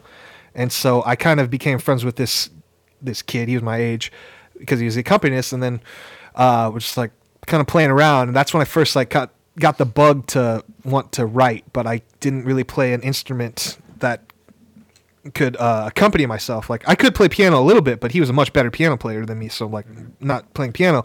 So it's more like I we were working on songs together. Um, and then I picked up guitar out of necessity because like I want to be able to accompany myself and write on my own without needing a person um, to do all the work for so me. when you're writing this song and you're a saxophone player, Mm-hmm. Are you writing lyrics, right? Or are you just writing the music? so it's it's more like yeah, definitely lyrics. I, I very rarely do am I like notating what I'm gonna do out beforehand. Um, but it's it's it's sort of weird to explain. Like my approach to music comes from the structure of like melodies from saxophone, like just like that mechanic of how melodies work. And you still have to know your chords when you start getting in advanced levels of um, playing any kind of music. So jazz itself is very complex with the chord changes. So you always have to be cognizant of chords. Like it's not a, a saxophone. You can only ever play one note at a time, but you still have to understand what's behind what you're playing. So I did have a foundation of how music structure worked. But that being said, when I started writing song, it's more like a little kid learning how to walk. And like you just want to get to where you're running, so you stumble a lot. You're not really thinking about like uh, I was trying to play an instrument in front of me, but you're not thinking like, oh, okay, how do I invert this chord? What's the best inversion? All right, what substitution, this dominant fifth? You're not thinking that way. You're more thinking either chords first, melody first. It more fits like what you you're trying to do from the get go. And then the lyrics come to you after that, is what you're saying? It's a mix. Sometimes you'll come up with a lyric or a line way before there's music to it. Uh, like I just am constantly writing.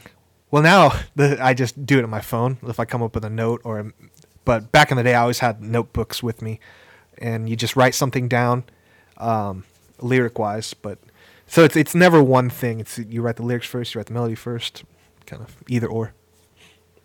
Okay, so when all right, and then this was so to put the timeline together. This transition, this first song, this I guess happened your senior year. Yeah, senior. That's when you picked up the guitar. Now, was you picking up the guitar more of you saying? Was it something to do with writing songs? Yes, it was. I wanted to be in a rock band and playing with a piano player. Pianos definitely are in rock music, but it's not the first instrument you think of in a rock band.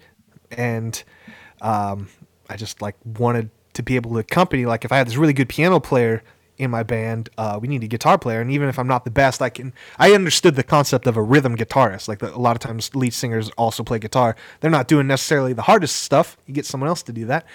Uh, but that's it became out of that kind of.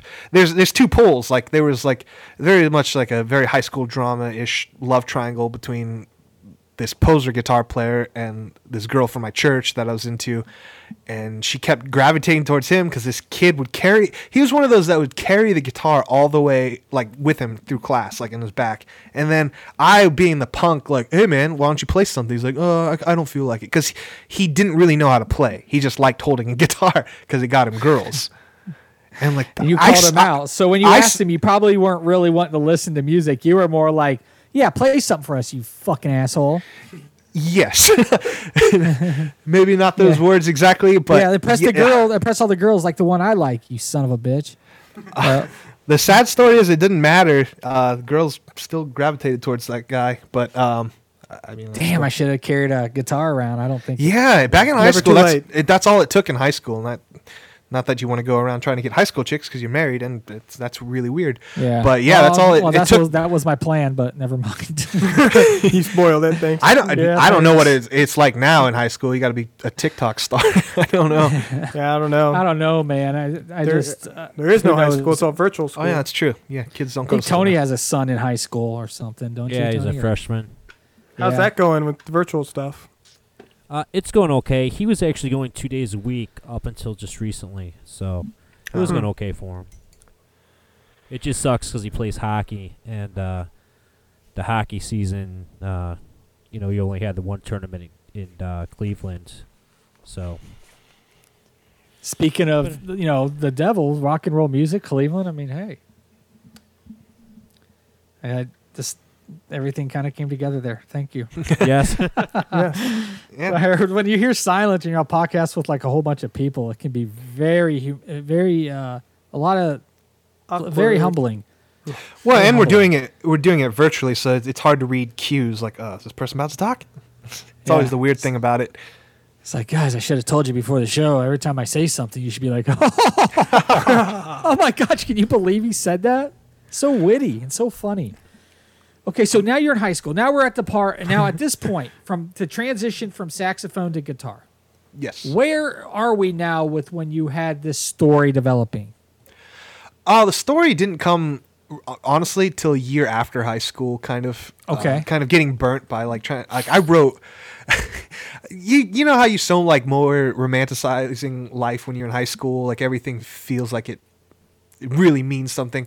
Uh, I like had it in me that I'm like I'm gonna write a whole album just about one girl, and I didn't get a full album's worth, but I definitely had like enough for an EP, like four or five, and it just like I had this backlog of songs, like, and I didn't even want it to be about this person anymore because she like really burned me. like it just gave a bad experience, and like, so what do you do? And John Mayer's kind of talked about it too. Is like writing a song about someone's a lot of power that you don't even realize. Like you give that person a lot of power because it's emotional because you're putting you're working towards something you're crafting something that you really hope to please someone and when it doesn't you're just crushed. You're like oh that was what was the point of that? And but people are like no some of these songs are still really good. You should still play them like i don't feel like it. So the story came out of like i've always been a fan of comics and uh, i read a lot as a kid. I just um was really into dystopian stuff uh So, what's your favorite school. comic? Favorite comic um boy that's a tough question i've all i I mean mean, I want to derail this. I just didn't know if you had something off the top of your head. Uh, did- f- favorite. I mean, it's a, I only have generic answers. Uh, like the best graphic novels, The Watchmen, like about superheroes, The Watchmen. Um, but my favorite superheroes, Spider Man and Batman, the the big ones on each camp. It's not. Right. They're just really good. They have good backstories. That's what I I like more backstories about heroes than actual powers. But yeah, And then I mean to derail, derail. So you, the story started, and you started writing a song, and it, it came from a girl that eventually you're like you phased her out of your life, and now you're not interested in even singing or performing these songs. yeah, it came to that point. And and then you now you have people encouraging you. No, you should do this. Yeah, that's uh, and you you take that feedback and you, you kind of try to make a decision. And uh, So only at thing this I point, come- have you? No, go Oh, ahead. Sorry, go ahead. Um, at that point, did I come up with the story? No, because I had only really, I didn't know that much about concept bands or even that uh, bands did that until the Who. When I found out about Tommy, I got obsessed with the Who and that whole, like, what's a concept album? And I, that's like, I really became obsessed with that. In fact, it like it led me to bands like my favorite band that's still like kind of modernish and playing is Coheed and Cambria, and they're strictly a cover band. But it's I didn't discover them and then create a concept band. It's more like I found out about bands like, um, like now I'm going blank. I can only think of the Who, uh, but bands that told concept albums like that's so cool. It was kind of a parallel. Like at the same time writing these songs and like thinking steps ahead. and Like maybe one day I'll do a concept album. It's like no, I'll do the concept album now, not one day.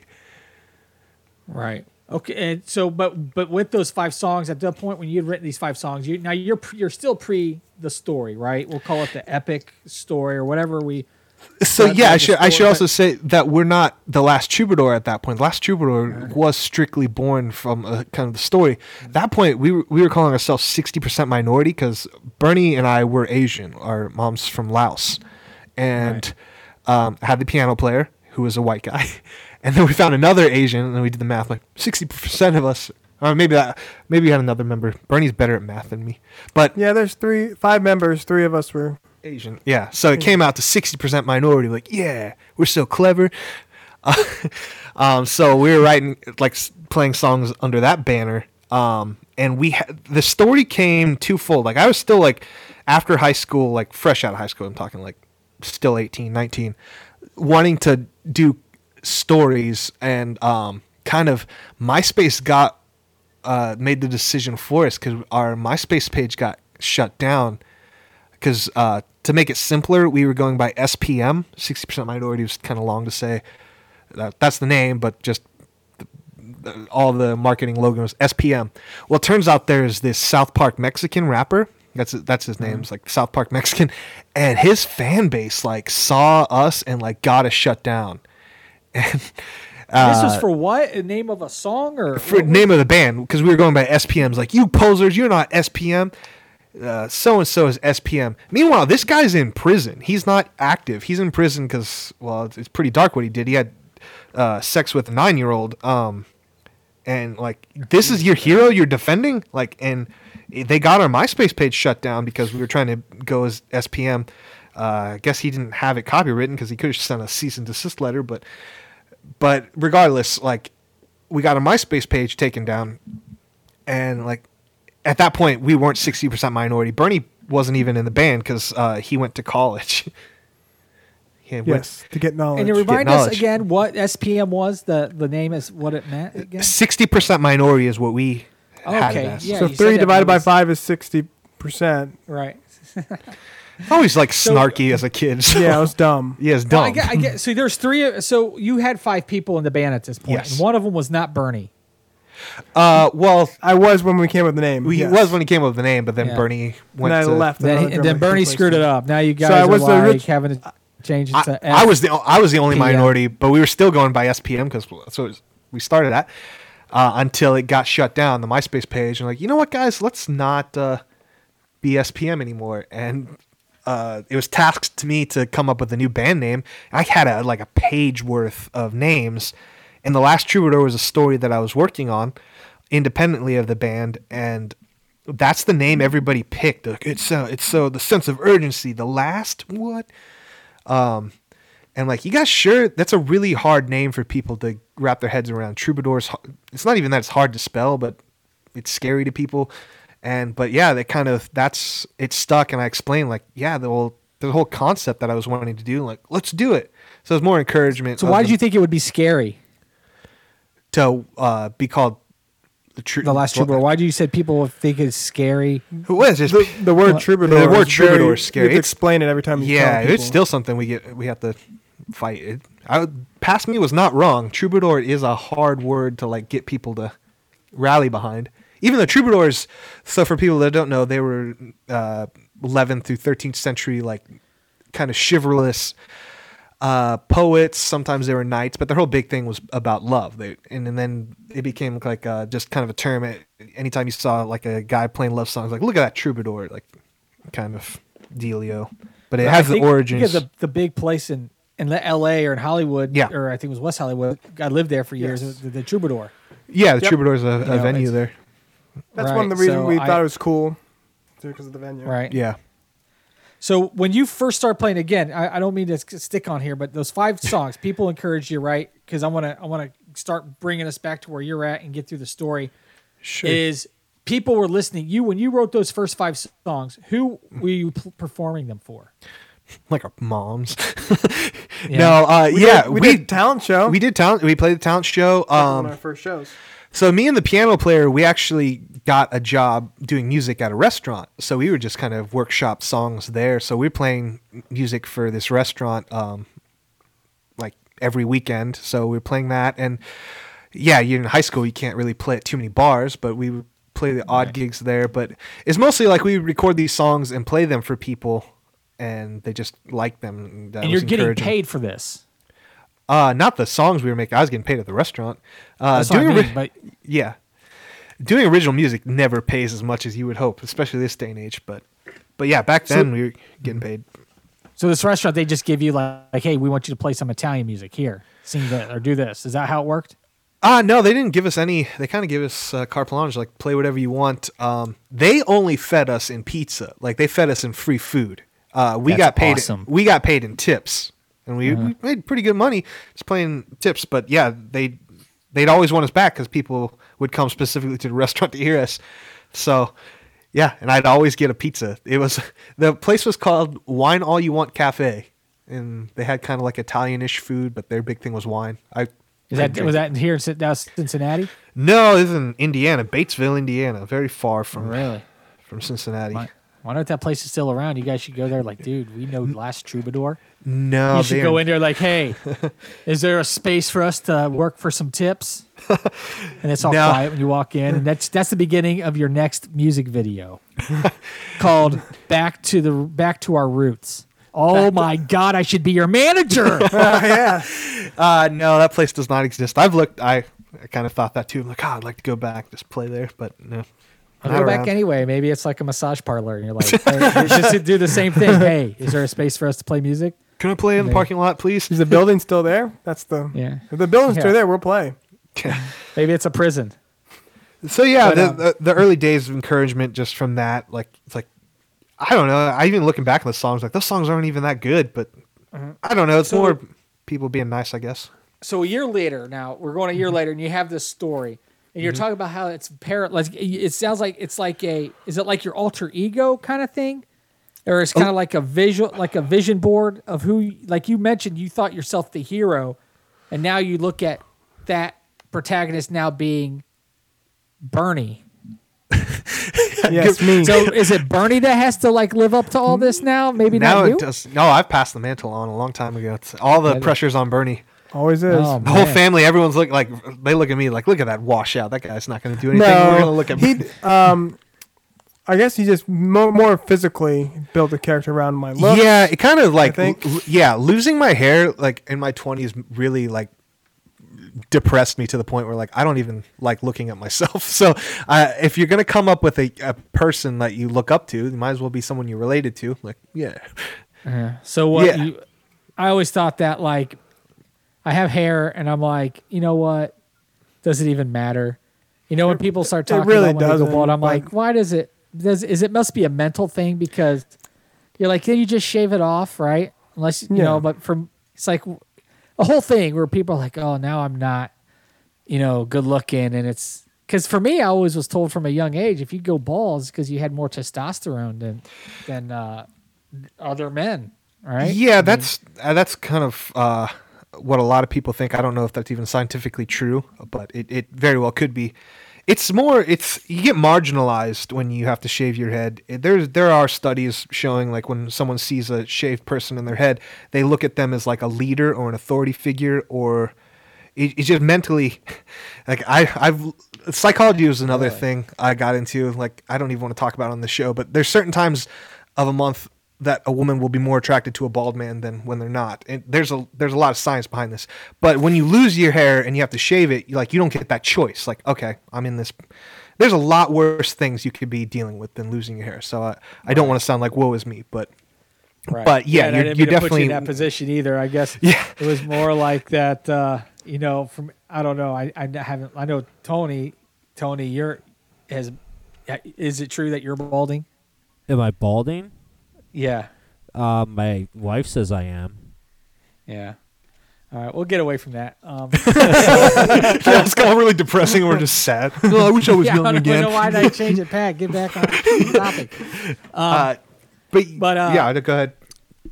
But no, so now now we're at your year past high school. You you've, you've Mm-hmm. decided the story. Now at the beginning of this, did you decide that you were going to have a five album concept, ba- a five album story?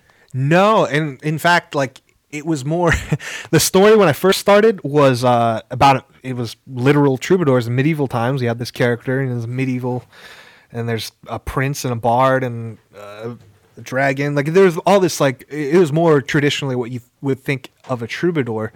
Um, the story even changed from that because the story itself now is in a post-apocalyptic future. That I mean, that didn't just happen. I know that's very popular with things like the Hunger Games. Not to be the guy like I did it first, but that, I, that it's been set in the future for over ten years now. But when when I first started thinking of a story, it was not in the future; it was in the past. So I did not have a five act thing planned then.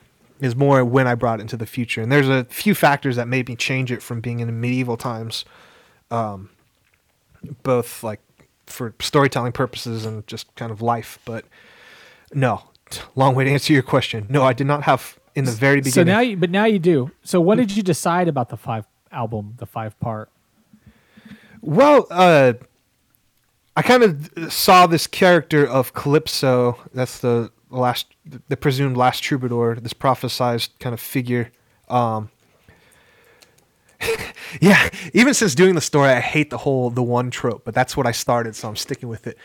But I kind of just wanted to take a character in five different parts in a story and like start here and end at a certain place. I kind of have a vague ending, but the middle is what's changed a lot based on like life, if I should say, without getting too So specific. is this have is this kind of the same thing as the whole stages of like Catholicism, where you're born and then you're baptized and then you go through, you know, uh, catechism and then Oh yeah, this through- the last troubadour story is totally a Christian allegory. There's there's a lot of like or a Jesus allegory more, I should say.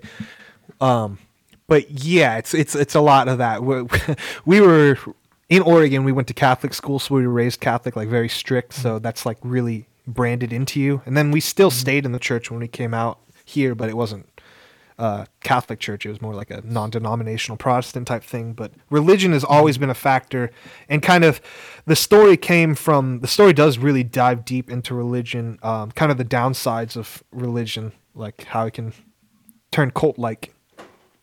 Right. So then is it so is that what the pieces are? Is it more showing a chronological order of like the typical social dogma of life of then then there's the courting and then there or like then there's the marriage and then there's the kids and then there's the death type of thing or is it explain to me kind of what the what yeah you're you're kind of explaining the story. Are you able to give an overview or is that something you really can't discuss because it's more like listen to the music type of thing No, there's, I've always made this distinction. Like, there's a story if you want it. Um, all our music, kind of when I got more deeper into concept bands, the one thing that was a turnoff is like it felt like homework. Like, unless you kept up with the story, like with Queensryche and like Coheed and Cambria, um, unless you were like were reading stuff on forums, you didn't understand like why do people like these songs? I never wanted to be like that. There's a con the concept is more sounds really selfish. It's for me and like because I want to live in this world and write from this world. And it's also for people that really want to dive deeper.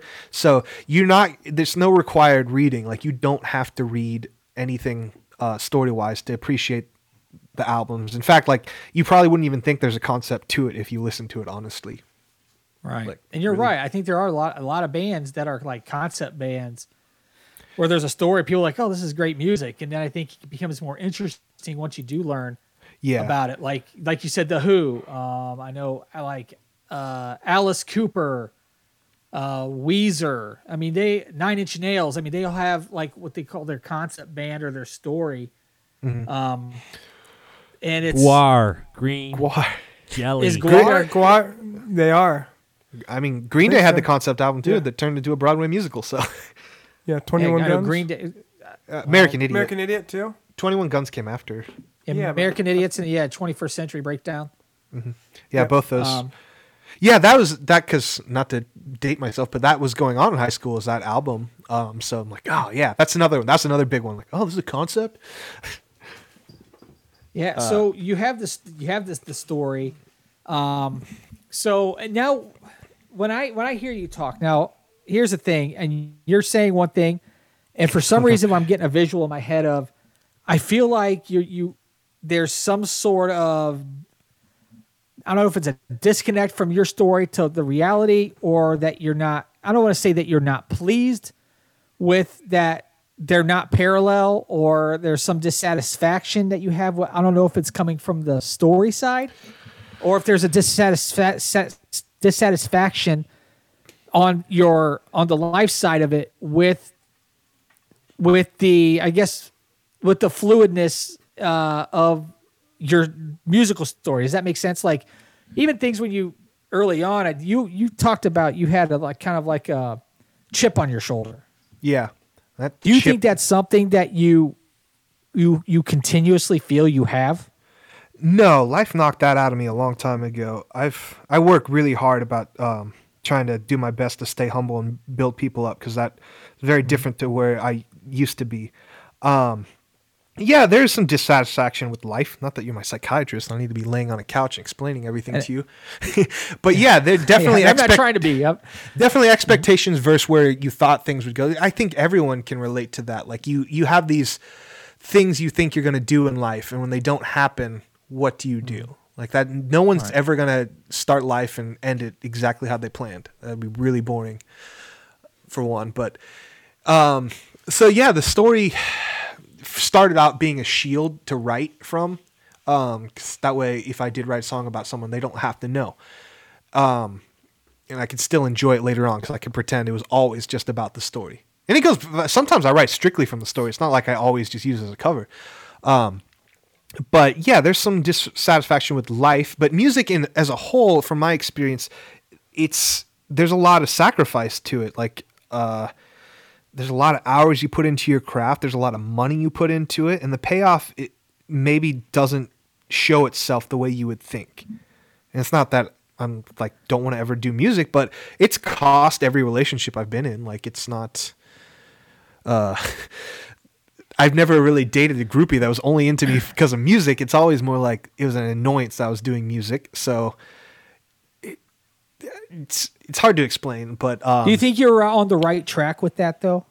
with what? Like if you if you were to date someone who was all into your music, what Sure. would the end game of that look like versus being with somebody who was looking at you f- for something other than your music?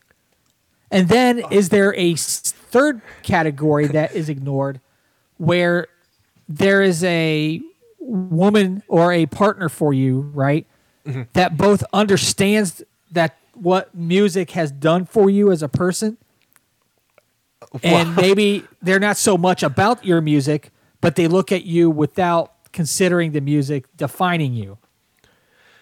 Yeah, defining it should just more you look at it as a part of a person. Uh, I did misspeak. I did date someone that was only into me for music, and I've seen every side of the token. Thank God, dude, because I was Yeah. gonna say you did all this for not having that.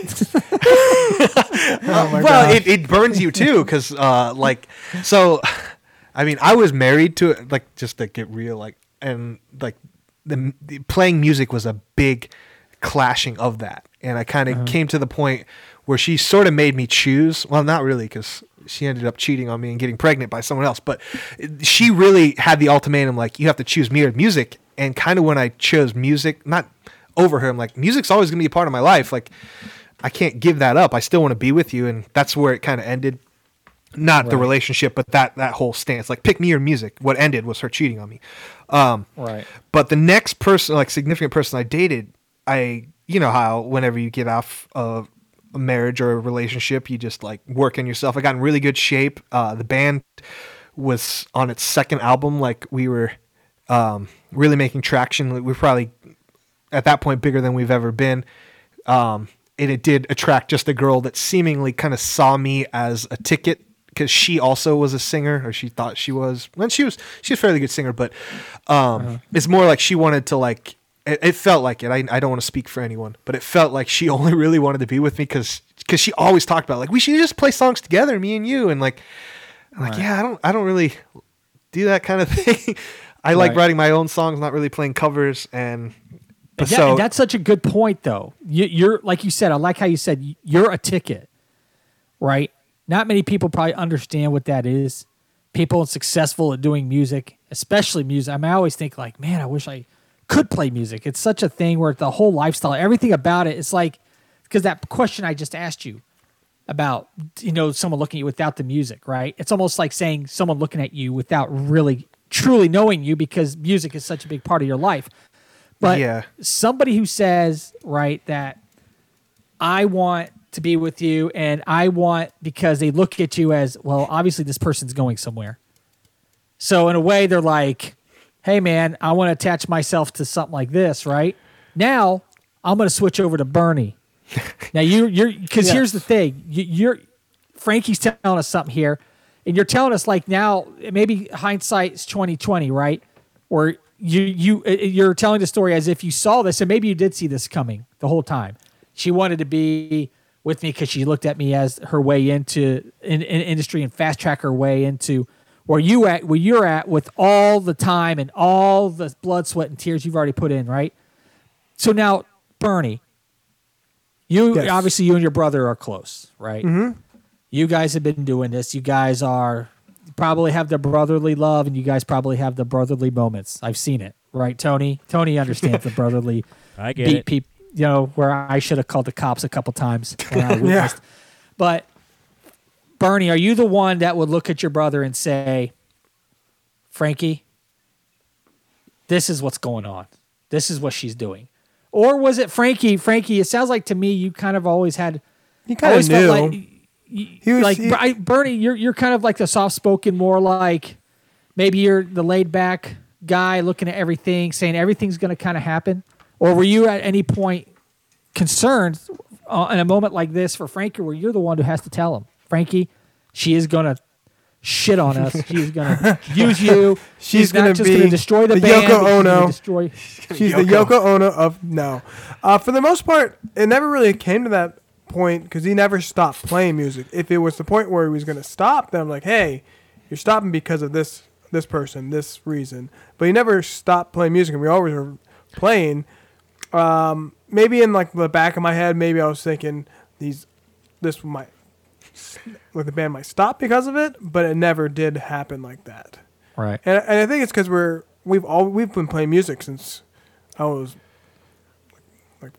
eight nine years old. We've been playing music together, so we kind of always had that, and we've always cherished that, and we kind of don't want to ever to stop. So Yeah, is- was there ever a moment where you guys had considered not playing music together? yeah, Oh yeah, definitely with Act we, Two. we lost members. Yeah, it was just it was just Frankie and I left, and I was like, "Do you want to keep doing this? Because I'm in. It's just we have a lot of work because you got to teach people the songs. They've Mhm. got to be personalities that's going to match with us. Not just like you can be a great musician, but if you have a terrible personality and it doesn't work well, you're not going to make it as a band. So, And so, so- to, to paint a picture here, Bernie, we know you now as the drummer. Yeah, Frankie, uh, obviously you you are not only the um, the, the kind of the story creator, and you guys collaborate from uh, writing music, but you're the lead singer. Yes. Correct. And what is there another? And that's do you other instrument? Do you play guitar or bass? He, he I- plays rhythm guitar um, and saxophone. Yeah. He does have saxophone in the song. And then I, typi- I typically will write songs on piano first, so it's like it's kind of a hodgepodge of that. Yeah, and he plays piano too as well. So currently, the members of your band, to, na- you, eh, whether you want to give the names or what are the other uh, fixtures? Do you have? Do you have a bass? Do you have other guitar play? Do you have someone uh, playing brass? What What does that look like? Bernie plays brass. If you hear, Yeah. Bra- Bernie plays the horn parts in the studio. Um, yeah, we have a bass player, James, um, and a guitar lead guitar player, Joe. And I'll say we've had different members throughout this year, but this this lineup has been the longest and the best personality wise. Like uh, everyone in this band, kind of. Uh, being in a band is like being in a relationship with a bunch of people. It's that's the closest parallel. Any kind of drama you've ever had in a relationship, um, I think you can relate to like, oh, you got to deal with, oh, this person said this, and then you got to look at them. That's what being in a band's like sometimes. But there's not been this much drama with this current lineup. I, I think everyone's kind of just like just have good overall personalities and love music. Right. No So- egos. So you and you and uh, obviously you then you and Bernie are have talked about whether or not you should continue playing music together, but you Yeah. definitely have. It sounds like some other members that have come in and out uh, of the rest of Yeah, the, and the solidified the pieces group. of the left. yeah. Are there any interchangeable pieces where someone goes comes back, or how does that work? Uh, we we had a uh, piano player, not the original one that I talked to um, when I first started, but we did have a piano player. He we brought him back for a second in Act Three. He, he recorded some of the parts on there, but it ultimately didn't work out. So that's that's an instance where someone was in the band, and we kicked him out back then. There's a whole. We, we don't have time to talk about the different drama Right. points in the band, but uh, then he came back. Um, but then it just didn't work out again. Well, here's that's now. Do you, I do want to touch on that though. You know, in, in telling your telling your guys' a story, right? Is with that when you say people were in and out, what were some of the things that transpired that causes? Was it just the logistics of it not working out, or were there differences in the mentality or where people the vision of the band? there's there's i mean there's not just one thing. I mean cliches like alcohol drugs like there's factors in that with certain members. One big culling of a lineup switch it goes back to my ego. Um and yes and no. So uh we we played a show um we had a showcase for a label um and it was at this venue that's no longer even a thing anymore. They bulldozed it. But uh it's a big showcase for a label um and go on stage and I start playing and the electronics in the front of the stage just shoddy, going in and out. So my guitar tone is just nothing. And the band fell apart without my playing and that sounds really egotistical, but I I kind of took that experience because it's it's it's like in a movie. I saw the person that we needed to play for to impress. He came inside the venue, heard listened to us for a second, heard my stuff going, and he left. Like, damn it, we blew our shot because the band was too reliant on kind of me. So I wanted got rid of everyone except Bernie because Bernie th- that rule does not apply to Bernie. Bernie is an amazing player. I don't think people give him enough credit sometimes, and his, he's got the best heart of anyone I know. In fact, Bernie is the heart of this band a lot of times. There's been, I, I'm that cliche of someone who gets too down and not want to do this, and Bernie's been the, the driving force a lot of times. But going back to that, yeah, that was one reason. Got rid of all the members. Like, damn it, we can't have a lineup where it's all dependent on me. Let's get players that are better than me. so we did that. Um, and that didn't work out too, because like Bernie said, just because you're a good, amazing musician, like no one can take that away from you. If you're a shitty person, it's not a good, uh, like solution at all. That's a good point. So we can we can say that for the people who aren't with the Last Troubadour, it's their fault. they're, they're the shitty people, and you guys are the, the, the I- good. No, because I'll, I, I'll be the, the the the I guess the reasoning behind it that it just didn't work out. It's just personalities Well- and talent and everything just didn't work out. yeah, and there's been some natural people that leave for good terms. Like, yeah, hey, I'm gonna someone's go to just like school. I'm just gonna work. I'm not gonna focus I'm on gonna the band, focus I'm on school. I'm gonna work. There's there's been good And, and we're, bad. I'm okay with that. If you're coming to me as a, a reasonable reason you're not gonna be in there and, and don't uh, Mm-hmm. be a, a d bag or s- something about it, then I'm fine and with that, that. and that's why I like the piece of my the where my where I fit into this story, where I can give Yeah. at least um, throw c- give credibility to what you're saying, is with Bernie. I've known him for eight years. Mm-hmm. All right, not to put too much light on what we did, but and Bernie is still at the same company. I'm Correct. Uh, do r- r- correct or am I incorrect? Yes, I'm still there. Yeah. Now, where Bernie and I come from is a place where people aren't level-headed at all. No. People are out of their mind, and that's part of the job. In fact, unless you have certain risk, like uh, reckless behavior, you may not even be a good fit to be at a place like this, right? And if the people are successful, are the ones who are just balls to the wall, all out. So, with all this insanity, right? Where normally one of these people in this giant room of people, you pick out and put them anywhere else, they're going to stick out because of how they are. Now, Bernie stuck out in this place because of how he is. Very level headed, always calm. There's people yelling. I mean, we know me. I won the loudest person amongst the loudest people in the whole room two straight years, which is unheard Um, of. Was it the megaphone Right. award or something like that? So the loud mouth, I have them. I Yeah. actually, yeah, the one with they had the chattering teeth, and then I had another one with the mega horn. And actually, I've won it like four times. But uh, Not- on that team, it was like twice. And and the thing was, you know, that was my superpower. But Bernie was able to do a job where it was like sharks. These are these we're with lions and sharks all around us doing this. Bernie is this calm part in the room. Kind everyone loved talking to Bernie. And when you talk to Bernie, it's almost as if now you're okay, I can't be a shark. I can't be this venomous human being right now.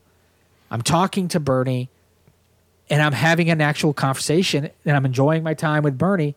And all the loudness, like a bubble has formed in this room where Bernie and I are talking and the insanity can be going on and then it kind of spreads. That's who Bernie is. So I can completely see where uh, Bernie is a, a guy that adds a lot of strength with keeping things level.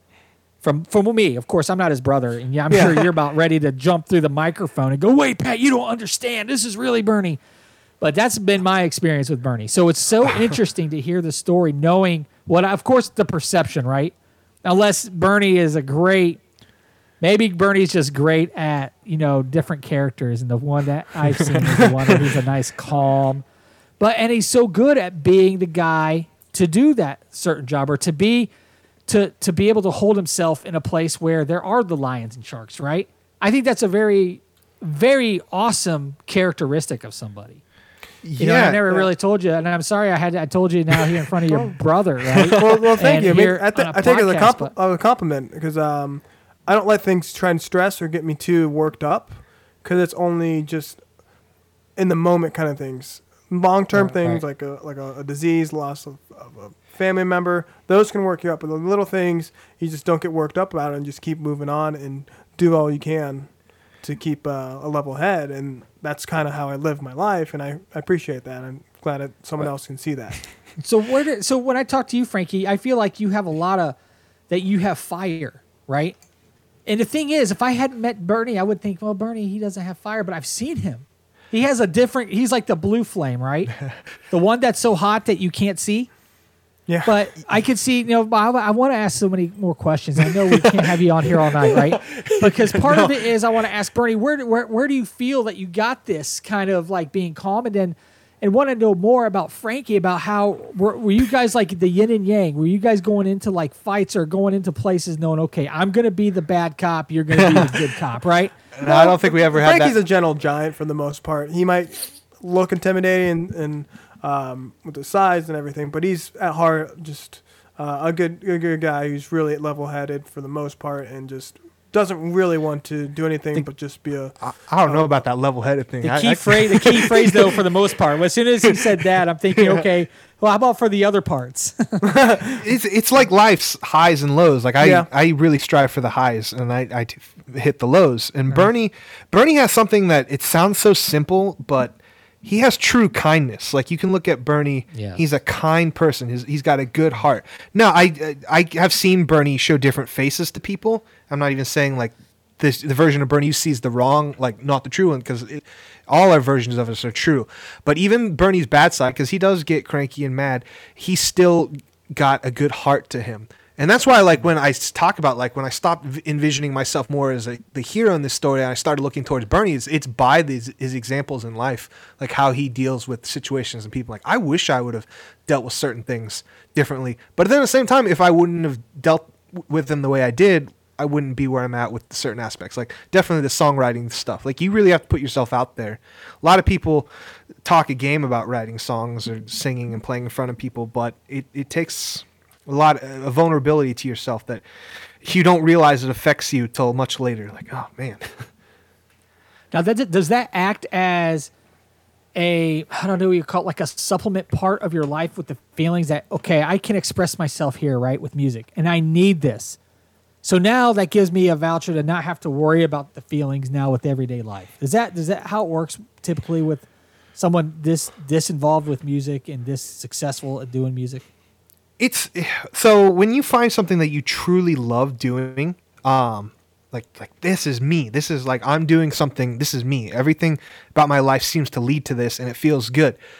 And it's fleeting because you can't just um, unless we were super successful like just play forever it's only moments so you have you have to ground yourself like you have to understand i'm talking like i've got this all under control but you have to understand uh, everything has a time and place like playing music for us we can't it's not our sole means of income we both have jobs um, uh, but it's kind of like the the culmination of a lot of like Bernie and I have had a really dark life, like our family life, and there's a lot of bad things that have happened to us that you kind of have to make a decision, even if you don't realize in the moment. Like, how are you gonna are you gonna become this cliche? Are you gonna turn to drugs? Are you gonna turn violent? Are you gonna do all these things? Are you gonna try and be the exception? And it's not like you're ever thinking that in the moment. It just for however Bernie and I were wired, we always chose to try and do the right thing when presented uh, the option of doing the bad thing. Like, not definitely not saying we're perfect, but I don't know if we we told you stories about like our upbringing. Like, wow, you guys are nice to people. Like, yeah, why not? now I'm craving to hear a Bender story or something. but Yes. I mean, that's the thing with what you're saying, you know. And again, with just uh, having known Bernie from my from my perspective, right? I'm sure there's many many people that know Bernie way better than I do, obviously.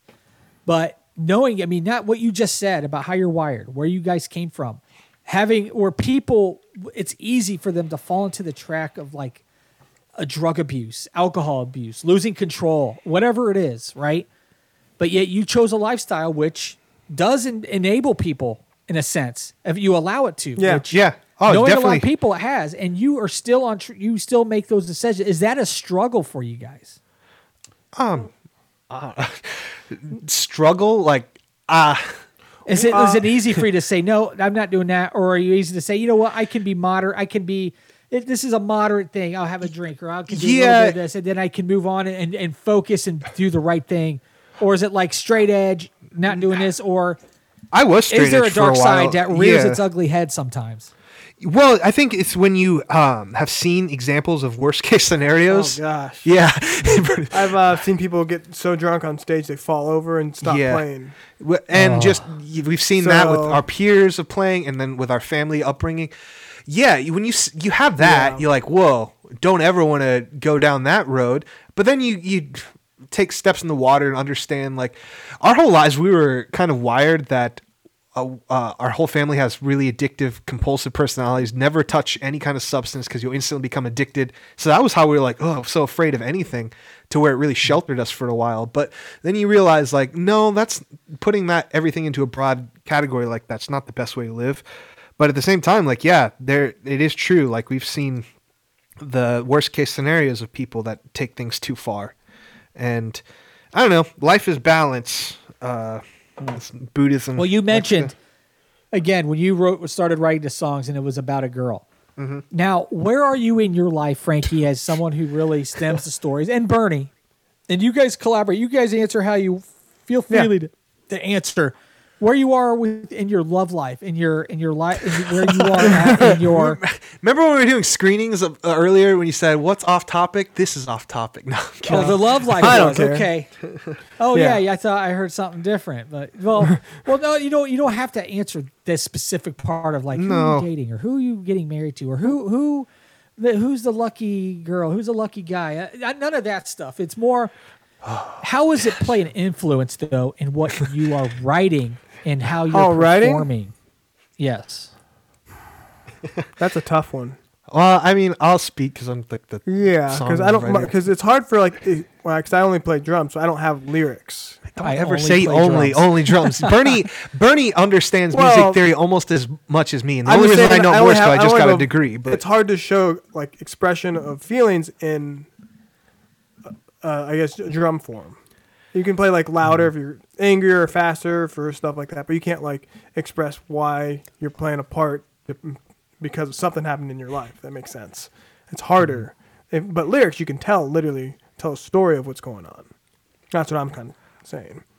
I'll say Right. with Act Two, there was some drama at the end of it with members. Like we really worked really hard to get Act Two out, and right at the end, stuff went bad, and kind of this certain member was no longer in the band. He left just without any kind of class. He just left us, um, and sort of like everyone thought he was the band, and there came a point like we couldn't pl- like no place would book us. Like oh that member's not in it, you guys suck. And it was that like when Bernie talked about like is this it for us? Well, kind of the psychological thing is I got writer's block in that period. Like kind of that usual fight like no I'll prove everyone wrong kind of the voice is like maybe they're right. Maybe maybe this person was the band. And i had writer's block. Even still like back then i was still writing the songs like at least the skeletons of songs. So i'll get into semantics. Everyone does contribute to songwriting. I never want to take that away from anyone.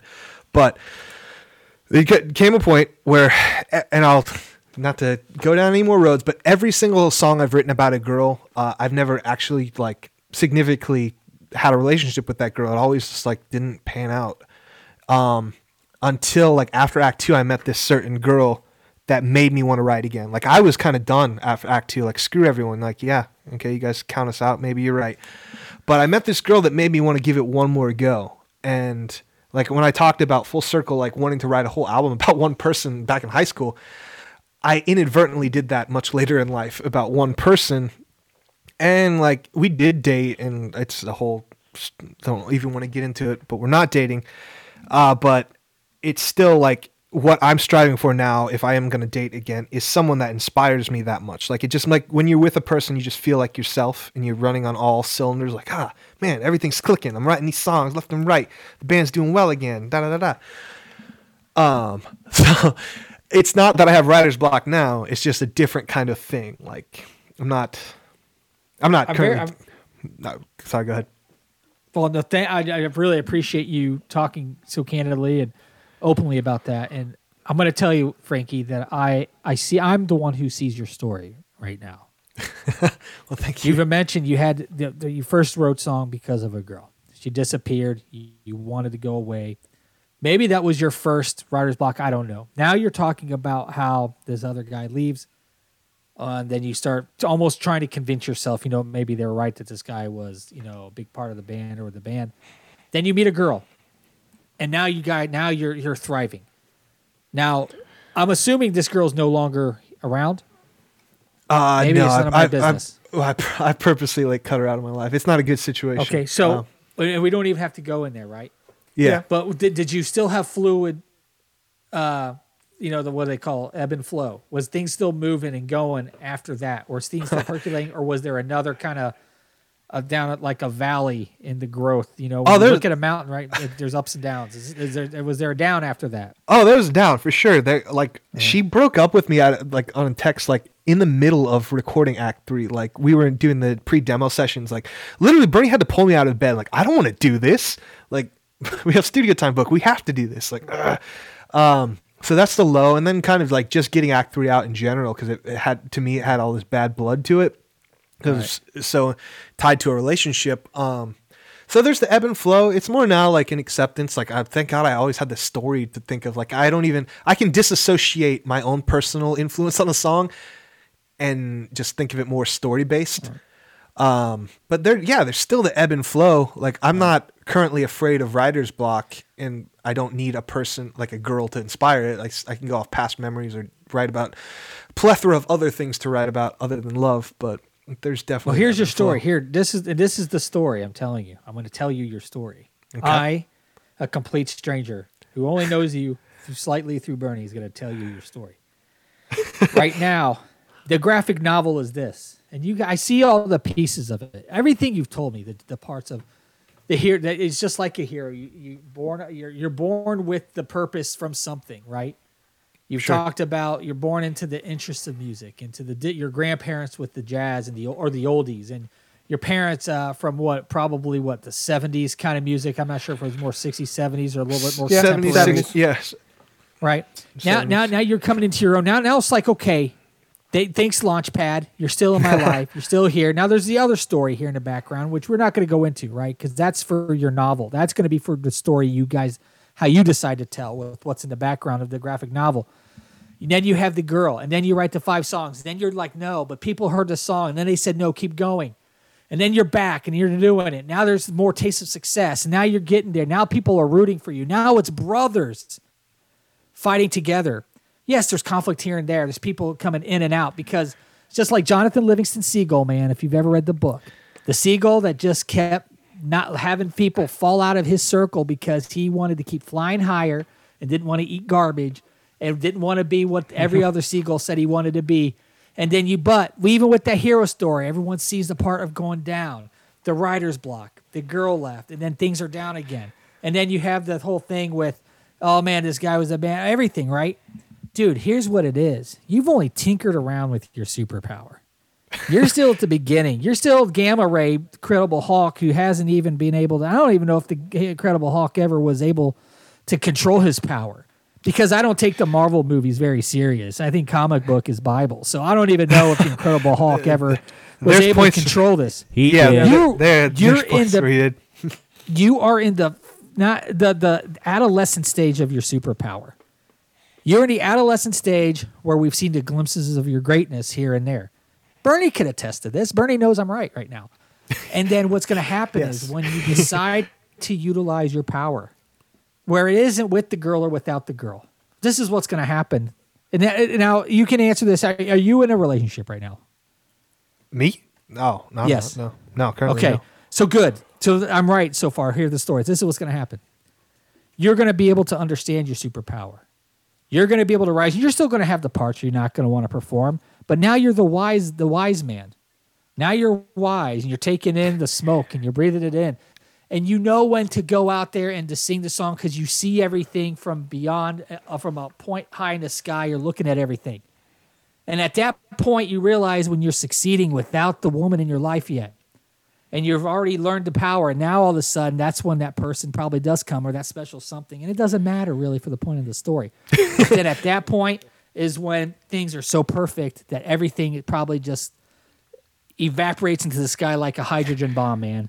And it just blows up, and it's gonna be Last Troubadour is gonna be every single light is gonna be burning its brightest when you guys are up on stage for that last song or for that last album before the real journey starts, man. That's your goddamn story right there, dude. That's the I mean- story. I, mean, told you a the good one. story. We Rock can end the con- we can end this whole thing right now. It's over. It's been very actually good, therapeutic. Yeah.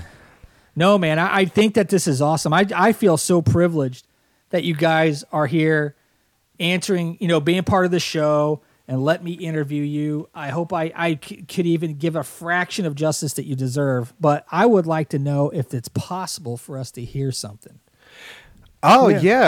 Um. So we're, we're trying to make this work with our setup. Like I do have equipment, but um, not a good mic stand. So and Sure. for some reason, plugging my acoustic directly into my interface isn't producing audio. So what we're gonna try and do is switch up the setup. Bernie's gonna move his mic down, and I'll try and play my acoustic so his mic picks up the acoustic, and then uh, we're gonna play a song acoustically that we've never done acoustically. In fact, there's a guitar solo in it, and uh, since I'm playing by myself, uh, I'll have to omit that. I think. Okay, let's uh, move this guy. Oh, I'm so excited right now. Yeah, we can hear it. Yeah.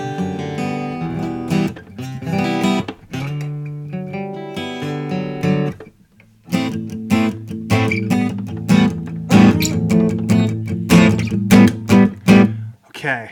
I'm really worried about clipping, but all right. Um, so we sent you um some songs that we have music videos for. Uh, Stay and Two Left Feet.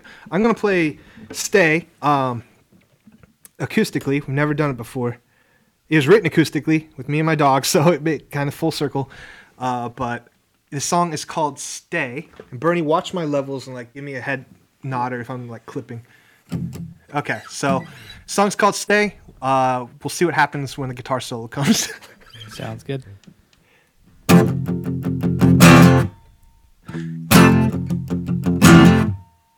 You've been running some captivating more than just my time. Your actions paint a picture perfect lies, hinting at what could be and I.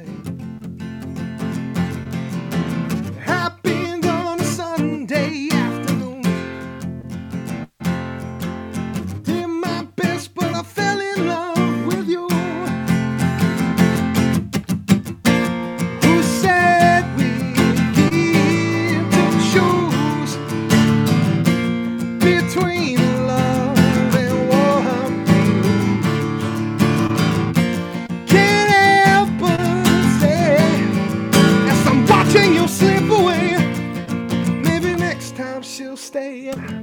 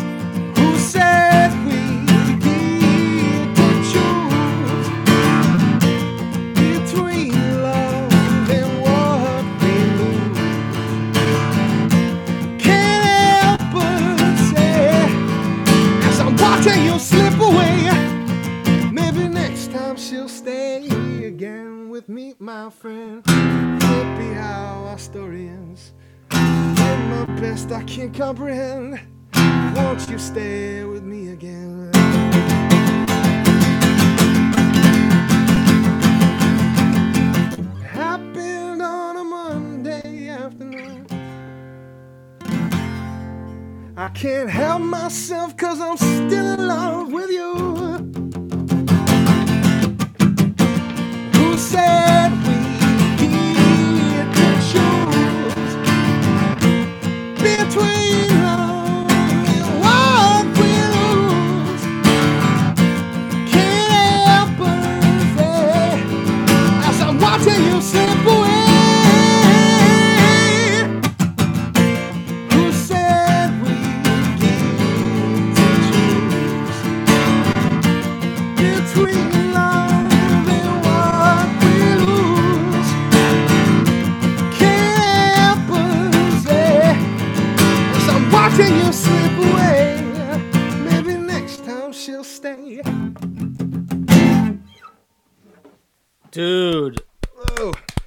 Wow, Yeah. man. That was great, man.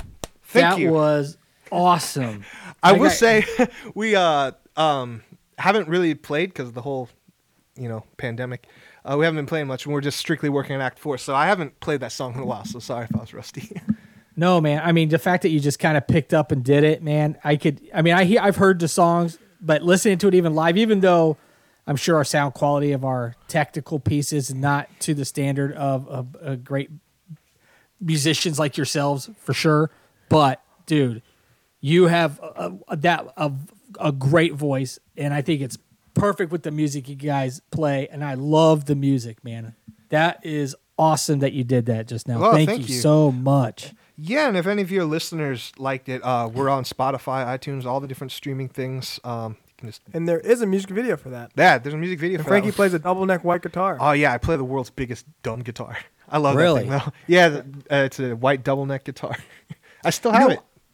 Oh, what I've seen. Uh, uh, you said you. It seems like I've seen more than two videos for some reason.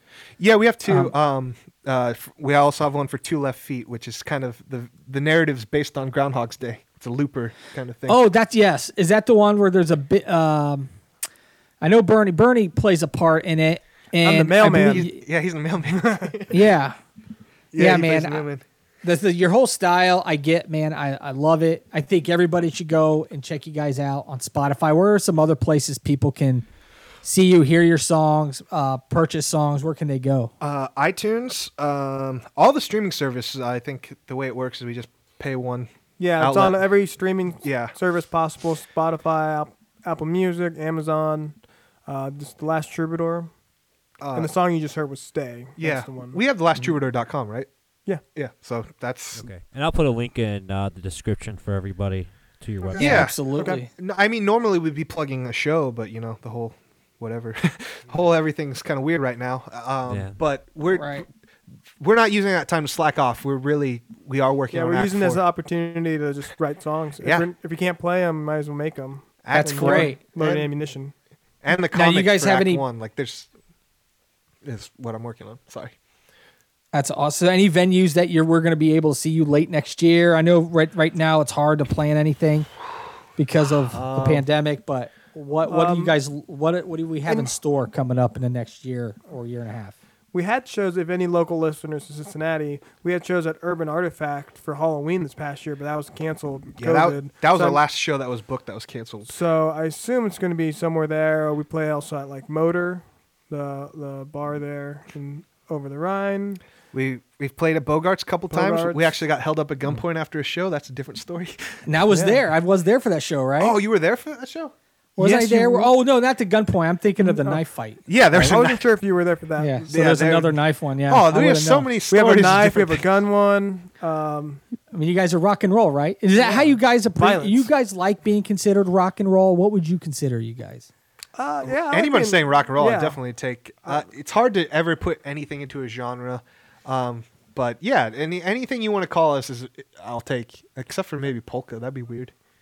Yeah, I'll be polka. Maybe we'll don't have a polka song someday. Polka. But no, I think alternative or pop rock kind of fits us best. Yeah, I'll say Yeah. alternative rock is what I usually describe us to brand new people who haven't heard us before. Yeah, so there isn't any genre of rock where you're like you kind of cringe, like why did they just say that? Um, Not really. not really. Not really of rock. I mean, every aspects of rock has their good and bad.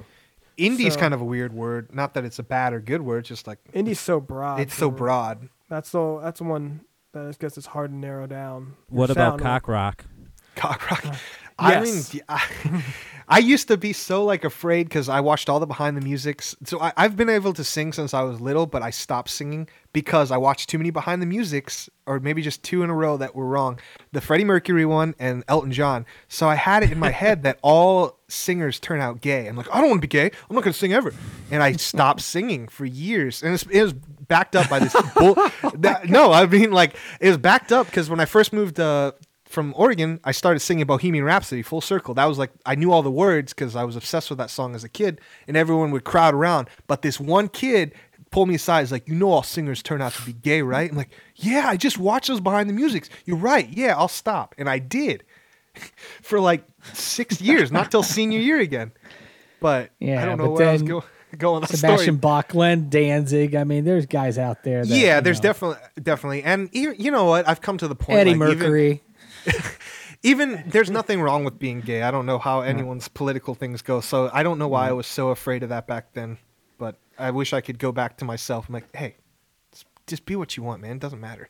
You're you're right, man. You're you're so right. That's even something Tony and I had mm. discussed where back in the day, you know, you, people would loosely say, "Dude, you're gay," or Yeah. you'd say they'd say Yeah. things, and you're like, you cringe at now, but now people are like, "Yeah, so what?" Or you know, Totally. like now it's like I can't. You say that it's like you, it's not putting down anybody, man. It's like you're just looking like an idiot. You know, I was like, oh, I don't yeah, that's the, that's the thing that makes me hopeful for the youth because they all seem to be on that board. I had to that way of thinking. I had to come to it in, like troglodyte, many years of backwards thinking till I came to that. But uh, yeah, it's definitely true. Like, just be yourself. Who cares?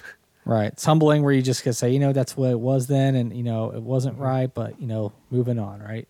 exactly. But it's yeah, I agree with you on that for sure. Well, the last troubadour, man, I, you know, um, I almost I wish he was like, hey, you play something else, but you know, you played one, you had your great moment. If you wanted to play us out on something though, be my guest. I mean, that's all up to you. Or we do have your music all already queued up as well.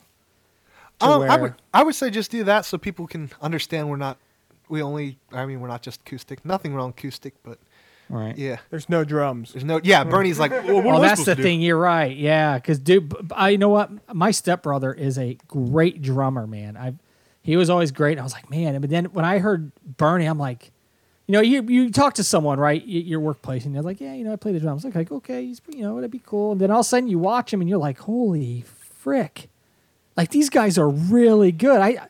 I, have a buddy of mine that would eh, who happens that him and I we, we we you know as of late our last project was last year we just produced a movie that was released earlier this year Oh, nice. Amazon. Prime. But he was actually with me, and, and his wife now his now wife was with me. We were there, and he still talks about you guys. We need to get you involved. Well, Oh, I, yeah. I mean, what was his name? yeah. I remember uh, uh, his, his his name is David. Uh, David. That's right. Yep. yeah. I remember him. and um, he still talks about you guys. You know, uh, you know, and especially with like rock. I don't know what it is, man. Do you guys feel that rock is traje- tra- the trajectory is different? You think this is a growing pain, or do you think that we've seen the last of great?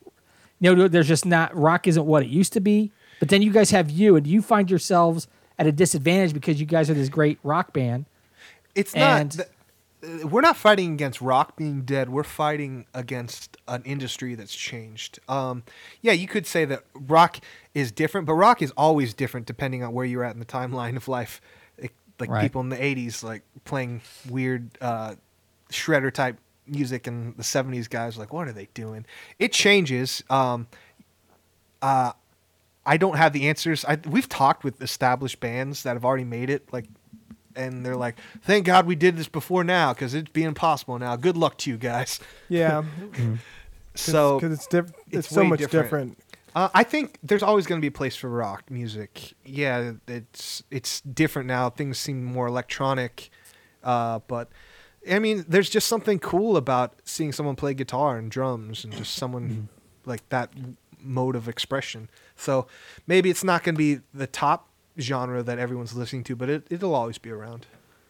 Right. Well, I uh, I th- thank you guys again for coming on the show. This has been a huge pleasure for me. I- I'm honored to have had you guys on the show. Thank you so very much. Um, I'm at Tony. Do you have?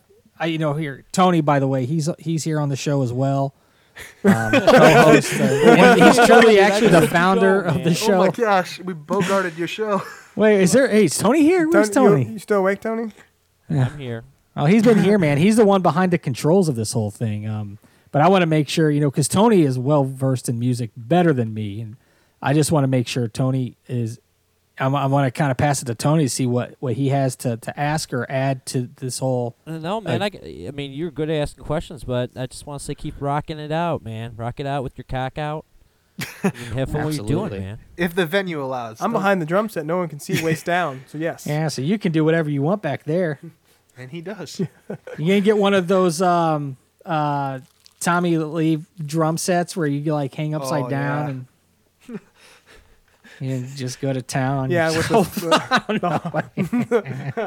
and No. tune in next week when Bernie does this and records it. There's a link. No, I'm kidding. No, but we appreciate uh, you guys giving us the opportunity to be on your show. And uh, I mean, not that my opinion matters about music, but I supported every single one of your choices. Um, I was surprised no one had the Beatles in their top five, but other than that, like all great bands. Well, like you said, no one's perfect, man. And I didn't come up with the the proper, you know, learning about where music comes from, and you know, you think about folk music, and that's what I was. The next question, if we had another hour, I would want to start talking about how the genres, how it's almost like an evolution of how where R and B went, you know, folk and then country music over here, and rock. And some of them have always kind of bled together, right? Yeah. Especially country rock. And now you see, you know, R and B and rap, and everything's kind of all intertwined, where it's almost like everything is evolving back onto the same into a same area almost. It's weird. And, and well, with some music, uh, maybe maybe I'm far off on that analogy or with that thought, but that's what I would ask you. You know, you see like um, you know the country music awards, and you have certain people there, and then you have you know uh, R&B and, and it, everything's kind of just really it's like a lot of these um, musicians and all this great talent they're all working together and you know they put together you know back in the day when like what was it Stormtroopers of Death well, who, who was it was like the an all-star rock band where it's like people from different bands kind of just play together and or Damn different bands Damn Yankees. Yeah. One.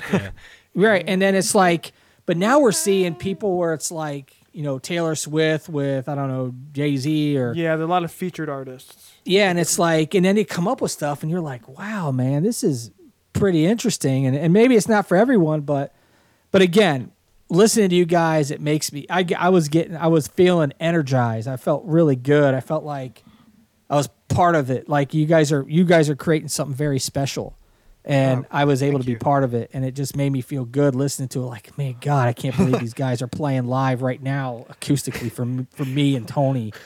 You know, No, But- we, Well, no, we're definitely Yeah. humbled and appreciate Yeah, thank it. you very much for having us. Yeah, and I mean, we're definitely if if your listeners like us, we'll we'll come back at some point, part two, Yeah, maybe we down will. the road. absolutely would love it. Continue man. this Yeah. story. Yes, I want to hear more, and, and even when you're not on the show, and if anything, I know when Bernie says, "Hey, Pat, we want to do a stinger for your show, or we want to." Do an audio clip, or and or maybe you guys here's a piece of music you guys should use for when you do the beginning of your show, so it can be good. you know, like, you know, we're like, hey man, um, oh yeah, no, you def you guys are definitely open to it. If you get super bigger, you might get the copyright strike we were talking about off air. We Yeah. and if- we have instrumentals too. Oh, It's yeah, like, we but I have know instru- them. I know Frankie and I know Bernie. Yeah, right, man. I know Burt Reynolds. Oh, It's like, come on, dude. I have, have to to- tell that to YouTube when I have a personal channel and I make just dumb little vlogs and I use my music and it gets copyright struck. I'm Well, like, that's got to be really piss you off. I mean, that's But your I music. wrote, but I wrote this song. yeah, Did you? right. Did you though? And I'm Burt Reynolds. well, well, Mr. Reynolds, I was wondering if I could play my music on my show. Burt Reynolds is the owner of YouTube. Is that what you're saying? Yeah, he owns everything, man. That's a whole. That's a whole other show. It's a whole other show. So th- you guys, uh, the last troubadour. Um, you're at. You have Act Two, A Thousand Wars. Um, Act One, Stereo Ground. I don't know why it's in this order. that I'm reading it. Act Three, Neon Gods. yeah. And you said you have Act Four coming out when? Uh, we are still in the writing process. I don't have a date. We don't have a date yet, but I, I would say within a year. I, uh, the, uh, there's a tentative name. I'm not going to drop it, but uh, yeah, we've got most of the songs at least like parted out. So the next stage would be rough demos and then full studio. Awesome. Well, awesome, guys. Thank you so much for being part of the show. Um, I'm not sure you want to be here while we uh, while Tony closes us out and gives gives everybody our last their email and I mean the re- we don't need a recap. I think it speaks for itself. It was just so awesome, man. Thank Yeah. you No. so much. thank you Thanks, for guys. us. Yeah, we'll probably sign off, but no, but we definitely appreciate on here and let us know when this episode drops. All right. Yeah. Awesome. Yeah. oh, Yeah. I will definitely let you know. Thank you guys so much. All right. Thanks. Thanks, guys. guys. Bye. All right, man. Dude, I'm totally blown away, man. Yeah, it's always cool to hear people uh, who are actually talented in playing music, play their music. Makes me jealous. Yeah. Yeah. I just So. uh, yeah. yeah. That's cool. All right, uh, hit us up at squirt to stab at gmail.com uh, with uh, reviews, questions, comments, suggestions. And what I'll do is on the way out, I'll play uh, the song Two Left Feet from the last Nice. Troubadour. Um, it's not going to fade out, it's going to end abruptly, but hey, it is what it is. So, whatever. You could you could just play the whole thing, you know, and it'll just kind of go on its own. Just play the whole thing? Yeah, just play the whole thing. Yeah. They're not going to strike us, right? Not yet. Uh, well, if they If do, they do, you know, I'll if take it as a compliment. Now, you Is know, it I'll wear a? T-shirt that says our podcast got striked out for playing the last That we're- troubadour. Two that we're so big. Yeah. Okay. All right. So I'll do that. I'll play it out. Uh, Pat, anything to add before I start the rocking of the out? No, man, I'm just blown away. I, I just feel I I've, I just loved every minute of that. All right. Yeah, it was a good good interview, Pat. Good job. Good All job right. This them. is uh, Two Left Feet by The Last Troubadour.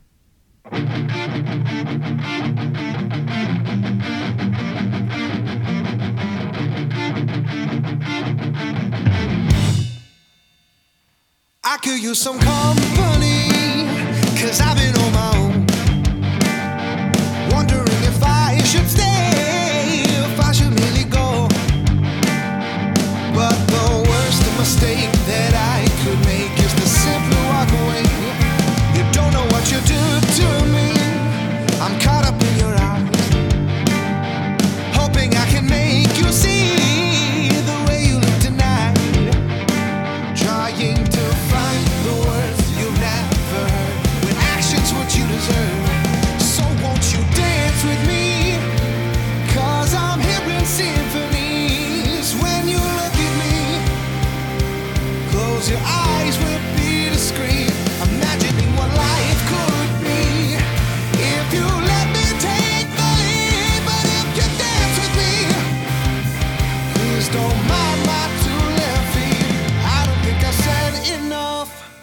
but it seems to be my style. There's so much I want.